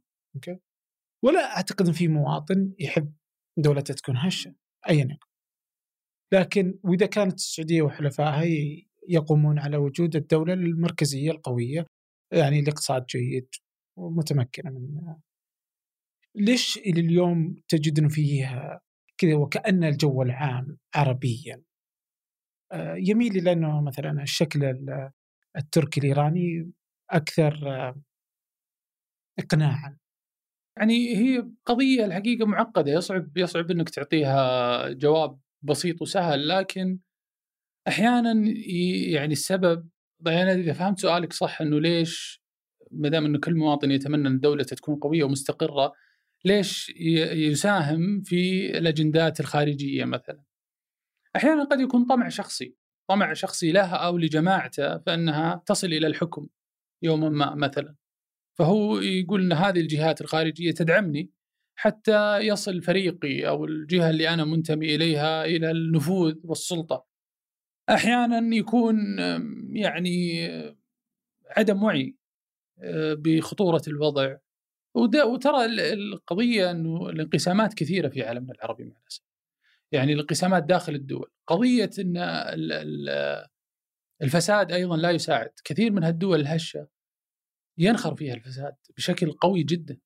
فالقضية هذه أيضا تعزز الشعور بالمظلومية وتعزز كذا وتجعل الشخص أصلا يعني آه، يحبط يحبط من آه، من آه، لذلك تجد أفضل العقول تهاجر في هالجو العام أفضل العقول وذا تهاجر يعني مؤخرا أحد الباحثين الرصينين في العراق آه، دكتور هشام الهاشمي وهو كان يعني يحاول دائما مسك العصا من النصف. ولأن الجو أصلا آه، شديد الحساسية في لم يقبل حتى كلامه ال- المنطقي والوسطي نوعا ما فاغتيل عليه. فالقضية جدا معقدة. طيب آخر حاجة أنا ودي أجي عليها هي آه سلسلة تغريدات سو مؤخرا اللي حصل آه التطبيع ما بين آه إسرائيل ودولة الإمارات. وكان في ردود فعل آه كبيرة تجاه الموضوع هذا ال- اللي صار آه ودي أتكلم فيه اللي هو آه تغريداتك م. فأنت كتبت مثلا انه أنا ب- بقتبس بعض. الاقتباسات منها انه إسرائيل دولة م. وهذا أمر واقع وقرار التطبيع شأن سيادي تبعا للمصالح الاستراتيجية لأي دولة فالعديد من الدول ال- الناقدة ولعقود تركت العمل الفعلي لأجل القضية واكتفت بالمزايدات السياسية والشعارات الفارغة فتقول التطبيع كمبدأ لا اعتراض عليه لكن مقابل ماذا؟ أعطني قراءتك للمشهد حيال مسألة التطبيع يعني أنا أعتقد أن إحنا في منطقتنا كل ما كان في فرصه إحنا نسعى للاستقرار والسلام كل ما كان هذا الهدف النهائي. البعض عنده حساسية من كلمة التطبيع لكن أنت لو رجعنا للمبادره العربية أصلا في عام 2002 هي كانت تقوم أصلا على التطبيع يعني بس مقابل ماذا؟ أنا هذا السؤال اللي أنا كنت أطرحه. أن أنت يفترض أنه مو بس يكون مع لا, لا اعتراض عليه، يفترض أنه يكون هدف نهائي. لكن هو السؤال مقابل ماذا؟ يعني هذه ورقة أنا في وجهة نظري الشخصية ورقة مهمة وقوية أنت ماسكها وهم يريدونك أنت أنك تطبع معهم ف كل ما استطعت إنك تحصل على تنازل أكبر لمصلحة الفلسطينيين كل ما كان أفضل بدون شك. لكن يعني أرجع لل... للي ذكرته أنت الحقائق. هي مشكلة القضية هذه القضية الفلسطينية إنها يعني هي معنا من يوم انولدنا ومن قبل ما ننولد. فهي قضية يعني تثير الكثير من العواطف لدى الناس. ولذلك الاختلاف حولها تجده دائما قوي وواضح. آه، أنا أعتقد وهذا قناعتي الشخصية ولا أدري إن كنت مصيب أو مخطئ أن الشارع العربي مل من المزايدات تجاه هذه القضية. كثير من الدول اللي كانت يعني صدعت رؤوسنا بقضية المقاومة ومحور الممانعة و و استخدمت القضية الفلسطينية على مدى عقود آه، للمزايدات السياسية والشعارات الفارغة ولم تعمل شيء على أرض الواقع. من تقصد؟ آه، سوريا آه، إيران كل الدول هذا المحور اللي إحنا يسمون نفسهم الممانعة حزب الله وغيرهم. يعني كانت ورقه ضغط سياسي ترفعه لحشد الأتباع وكذا. بل حتى الجماعات الإرهابية اللي صدعت روسنا بقضيه إسرائيل وكذا لم تطلق رصاصة واحدة. على إسرائيل ومع ذلك لو تشوف خطاباتها وال narrative construction حقها يتهمونك إنك حليف. آه، طيب طيب أنتم الآن في سوريا تراكم جنبهم يعني ولا رصاصة واحدة ذهبت لاتجاهها. فهي دائما تستغل هذه القضية لتحقيق المكاسب السياسية scoring points والشارع أنا في وجهة نظري مل من هل بينما الجانب الآخر اللي آه، لا يرفع هذه القضية يعمل بصمت ويعمل لصالح القضية هذا جانب الجانب الآخر آه، طبعا قضية التطبيع هي قضية سيادية من حق كل دولة إنها آه، تتخذ ما تراه يخدم مصالحها الاستراتيجية على المدى المتوسط وعلى المدى البعيد. لكن أنا في التغريدة هذه ذكرت وجهة نظري الخاصة إنه أنا في وجهة نظري إنه المقابل اللي تم تجاه قرار التطبيع كان مقابل بسيط. آه، لكن إذا كان مثلا والله المقابل دولة فلسطينية آه، عاصمتها القدس الشرقية مثلا على حدود 67 على بنفس البنود الاتفاقية خير وبركة هذا هذا ما نريده جميعا ويحصل التطبيع ويحصل اتفاقيات السلام و... و... ولا ولا ولا يكون في ذلك حرج يعني. والشعارات الزائفة هي فرق يعني مسألة إنه زوال إسرائيل هو مسألة غير يعني هذه اللي تقصد فيه انت الشعارات الزائفة. يعني قضية زوال إسرائيل تماما من الخريطة إي هذه اللي صدع في صدع روسنا فيها احمدي نجاد وخامنئي دولة أمر واقع. إسرائيل دوله دولة أمر واقع لابد أن نتعايش معها. يعني لكن هذا لا يعني إنك تتنازل لها. لكن في النهاية مثل ما ذكرت يعني حكومتنا إنه آه نحن مع الفلسطينيين فيما يقررون. يعني انت لا أصلا أصلا القضية هذه هي قضية فلسطينية. يعني لا تملك أنت صلاحية أنك تقرر بالنيابة عنهم. هم يقررون لكن أنت تقرر ما يخصك علاقاتك أنت الشخصية فقط.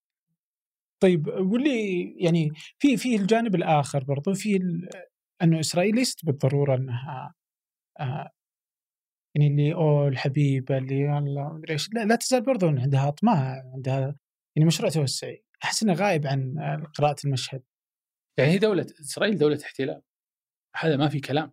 يعني هي دولة محتلة مغتصبة. وليست يعني حتى تضرب بقوانين بقواعد القانون الدولي ضرب الحائط كل يوم. يعني هي منتهكة لكثير من قرارات مجلس الأمن وغيره. يعني هذا لذلك أنا ذكرت أنه ما المقابل تجاه هذه تجاه هذه الخطوة خطوة التطبيق. يعني هي كمبدأ لا اعتراض عليها لكن ما هو المقابل؟ طبعا أنت الآن في سياق آه، يعني حتى نكون برضو أكثر دقة وأكثر وضوح أنت الآن في سياق مختلف. يعني السياق الإقليمي الآن تغير. يعني لو جيت وعملت استفتاء مع إن إحنا ما عندنا استفتاءات لكن أنا أتوقع لو جيت وعملت استفتاء قبل 20 سنة أو 25 سنة في المجتمع هنا أزعم انه لو قلت من العدو الأول كثير بيقولون إسرائيل. أنا أزعم إنك لو جيت الآن وقلت من العدو الأول كثير بيقولون إيران مو بإسرائيل.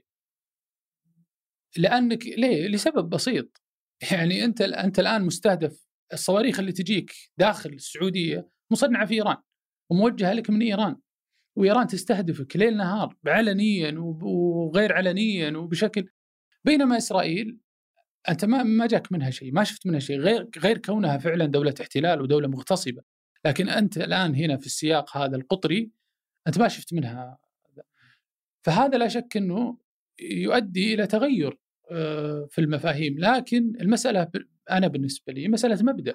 حتى وإن كان هذا الوضع صحيح يعني الوضع الاحتلال الإسرائيلي لفلسطين لا يمكن إنك يعني تشرعنه. بأي حال من الأحوال أو توافق عليه. إذا كان في تنازل يخدم القضية الفلسطينية يوافق عليه الفلسطينيين ممتاز. طيب ودي أفهم شكل المشهد في السعودية إذا تبغى تعطيني أو حتى آه، في الخليج. للدراسات اللي تتم.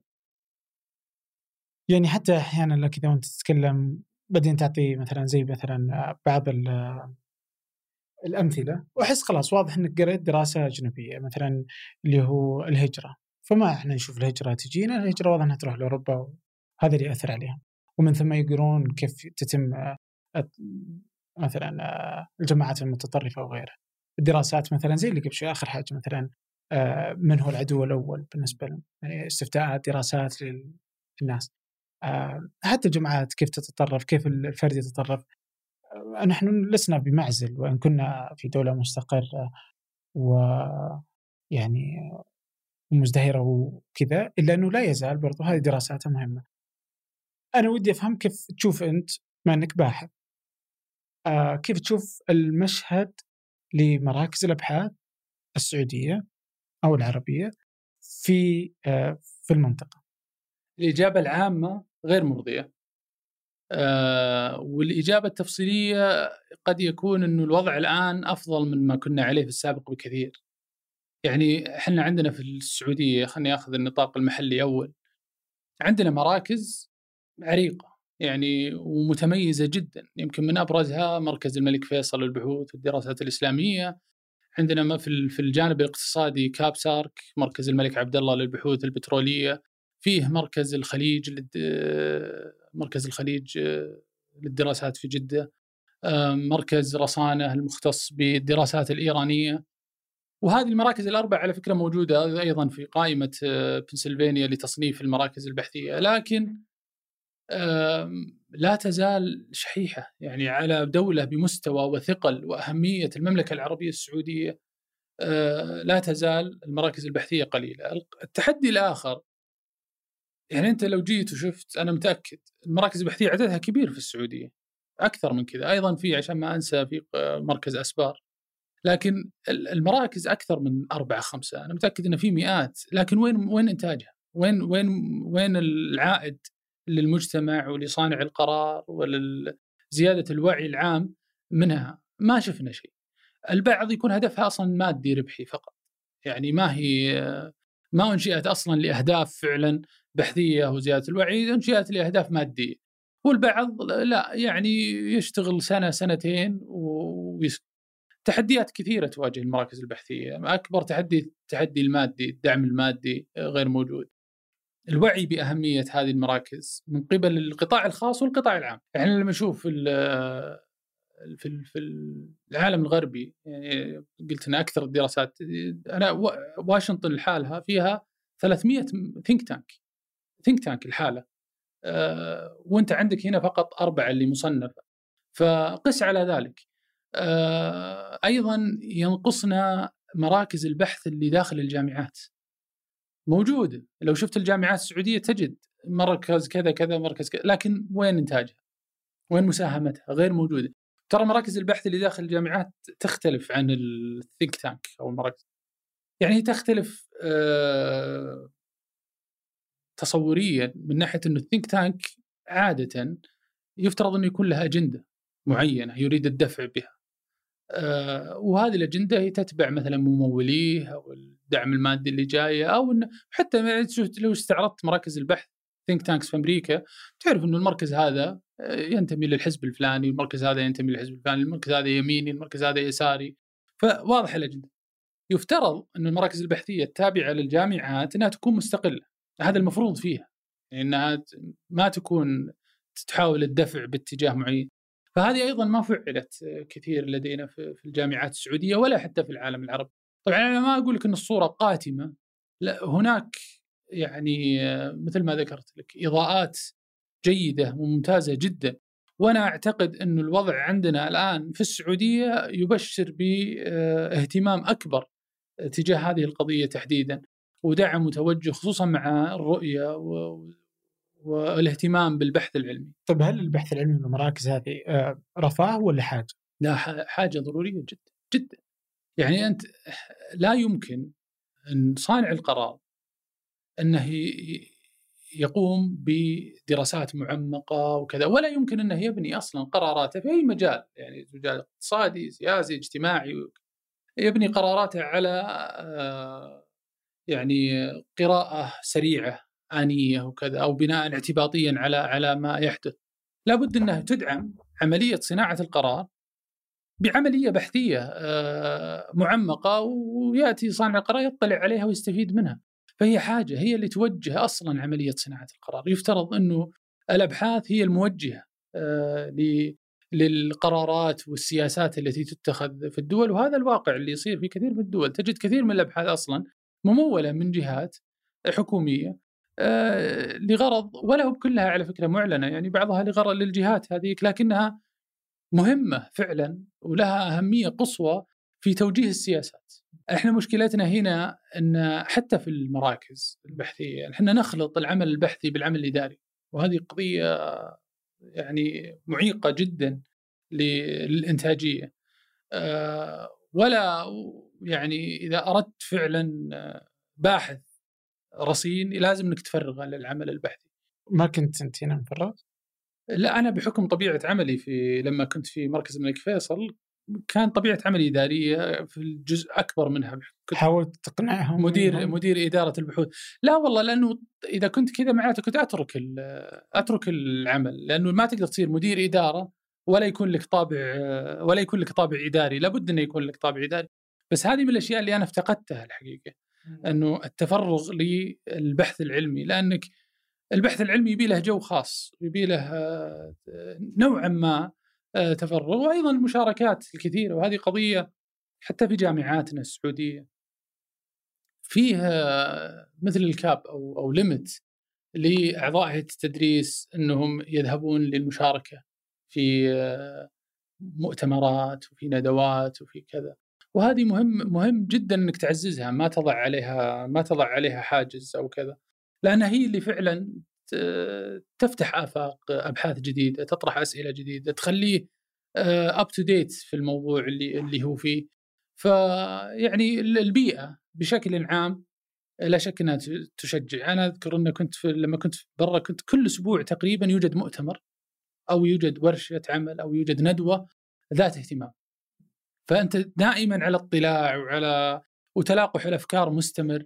آه، هنا تجد طبعا شوف أنا حتى أكون صادق السنتين الأخيرة أو الثلاث سنوات الأخيرة كان في تحول كبير في البيئة البحثية والبيئة الفكرية عندك في السعودية. المهم إنها تستمر بنفس الدفع آه، حتى نصل إن شاء الله إلى إلى المرجو. وأنا أعتقد إن الدولة مدركة أهمية هذا الجانب. متى يعني شلون تقرر إنك آه، تبدأ بحث معين؟ هي ت- حاجتين أما إنك تكلف تسأل يعني يطلب كذا عن موضوع معين؟ يطلب يطلب منك إنك مثلا تشارك في موضوع معين أو إنك أنت لا والله اللي ت... أنت اللي تقرر تقول والله هذا الموضوع آه بالنسبة لي مهم آه لكن غالبا من خلال قراءاتك ومن خلال بحثك يتبين لك جانب فيه فراغ فيه فراغ معرفي لم لم يغطى بالبحث. فأنت هذا يكون مدخلك. يعني تقول هنا هذا المواضيع أشبعت لكن هذا الموضوع فيه نقص أو يحتاج. وهو عموما يعني البحوث أي بحث علمي جيد تنتهي منه بأسئلة أكثر من تس- تنتهي منه بأسئلة أكثر مما بديت. فأنت إذا قرأت بحث جيد تخرج منه بأفكار لبحث آخر. طيب أنا يعني تنقصني فهم آه، أو إدراك المنظومة الكاملة للأبحاث. بس إذا قلنا إنه نحتاج مراكز بحثية عشان تكتمل المنظومة. آه، ندوات وورش وحراك فكري. آه، جامعات. باحثين. باحثين. أهم شيء. وين تشوف أضعف نقاط ال- المنظومة؟ الباحثين. باحثين؟ اي يعني أنا في وجهة ليش؟ لأن الدكاتره عندنا. لا الباحثين لأن أنا في تخصصي. إيه؟ أنا ما أحكي بشكل عام. أنا أحكي في تخصص قضية الإرهاب والتطرف. okay. ال- ال- ال field هذا أو التخصص هذا أصلا في خلاف هل هو حقل معرفي مختص بذاته ولا لا؟ هو أصلا يعني دراسات الإرهاب هل هي حقل معرفي ولا لا؟ نعم ولا. يعني هو أكثر أفضل طريقة تفكر فيها أنها يعني آه، حقل معرفي يجمع تخصصات عدة. ما هو تخصص واحد. لكن المشكلة فيه الأساسية حاجتين. أول شيء عدم السيطرة على التعريف. يعني وش تعريف الإرهاب؟ أنت يمكن تعرف تعريف غيرك يعرف تعريف حتى المنظمات الدولية عندها تعريف مختلفة. الدول كل دولة تعرف تعريف مختلف. فأنت كيف بتدرس وبتتخصص في شيء أصلا ما تعرف وش؟ لأن التعريف هو أساس كل شيء. أنت لما تعرف التعريف طبعا الشيء الثاني كيف تطلع الخبراء في هالمجال؟ يعني لسه ما في في الفيزياء في الطب في الاقتصاد في في سلسلة معروفة إنه لما تعدي الأشياء مثلا في الطب زمالة وكذا تصبح طبيب. وش اللي يؤهلك إنك تكون خبير في الإرهاب؟ ما حد يدري. أصلا تخصص الارهابي تكون صراحة القضية فعلا يعني مضحكة. لأن أول ما طلع هذا التخصص ترى ما طلع من الجامعات. آه. ما طلع من الجامعات الأكاديمية تخصص وطلع من الثينك تانكس أول ما بدأ. وبعدين في قضية ثانية اللي هي يسمونها يعني نوع من الاستجما أو وصمة العار للباحثين يجدونها إذا اقترب من موضوع بحثه وتخصصه. بمعنى أنه الإرهاب لا يجب تبريره فأنت لا يجب أنك تقرب نحو الإرهابي وتدرس آه طريقة تفكيره طريقة تفكيره وكذا يعني تواصلك معه يفترض أنه يكون من بعيد أو to minimum يعني هذه طبعا في السابق كانت أكثر منها الآن لكن لفترة طويلة كانت كذا. فتخيل أنت متخصص في شيء ما تقدر تقرب جنبه ولا ولا. طبعا طبيعة المجال الأمنية أيضا تضع عوائق أمام آه، حتى الباحثين لأنه كثير من المعلومات لدى الأجهزة الأمنية والأجهزة الأمنية تتحفظ بطبيعة المجال الأمني أنها تشارك الباحثين الكثير من المعلومات حوله وكذا. فتجد أنت عوائق كثيرة في هالجانب تضع تجعل المختص آه، فيه نادر.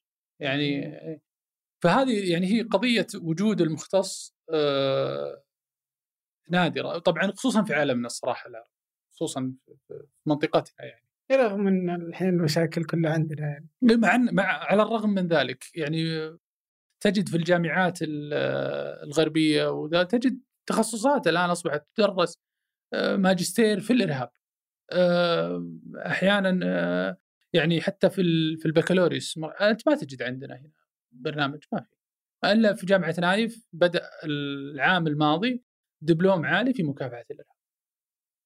طبعا تجد في قد تجد في الجامعات العسكرية أو الأكاديميات العسكرية أو الأمنية لكن أنا أقصد في الجامعات السفر الأمنية المدنية المدنية. امم جيد. طيب إيش وداك أنت لهالتخصص؟ والله ما يعني, يعني أنا كنت في عام 2001 كنت في الجامعة. بكالوريوس. بكالوريوس إيه؟ ناين لب وكنت مقرر إني بكمل كنت تدرس قانون. كنت أدرس قانون. ممتاز. إيه؟ وكتبي القانون الدولي أصلا. بس كنت مقرر إني بطلع أمريكا للدراسات العليا. يعني كنت أبغى أروح أمريكا. وصارت أحداث آه، سبتمبر.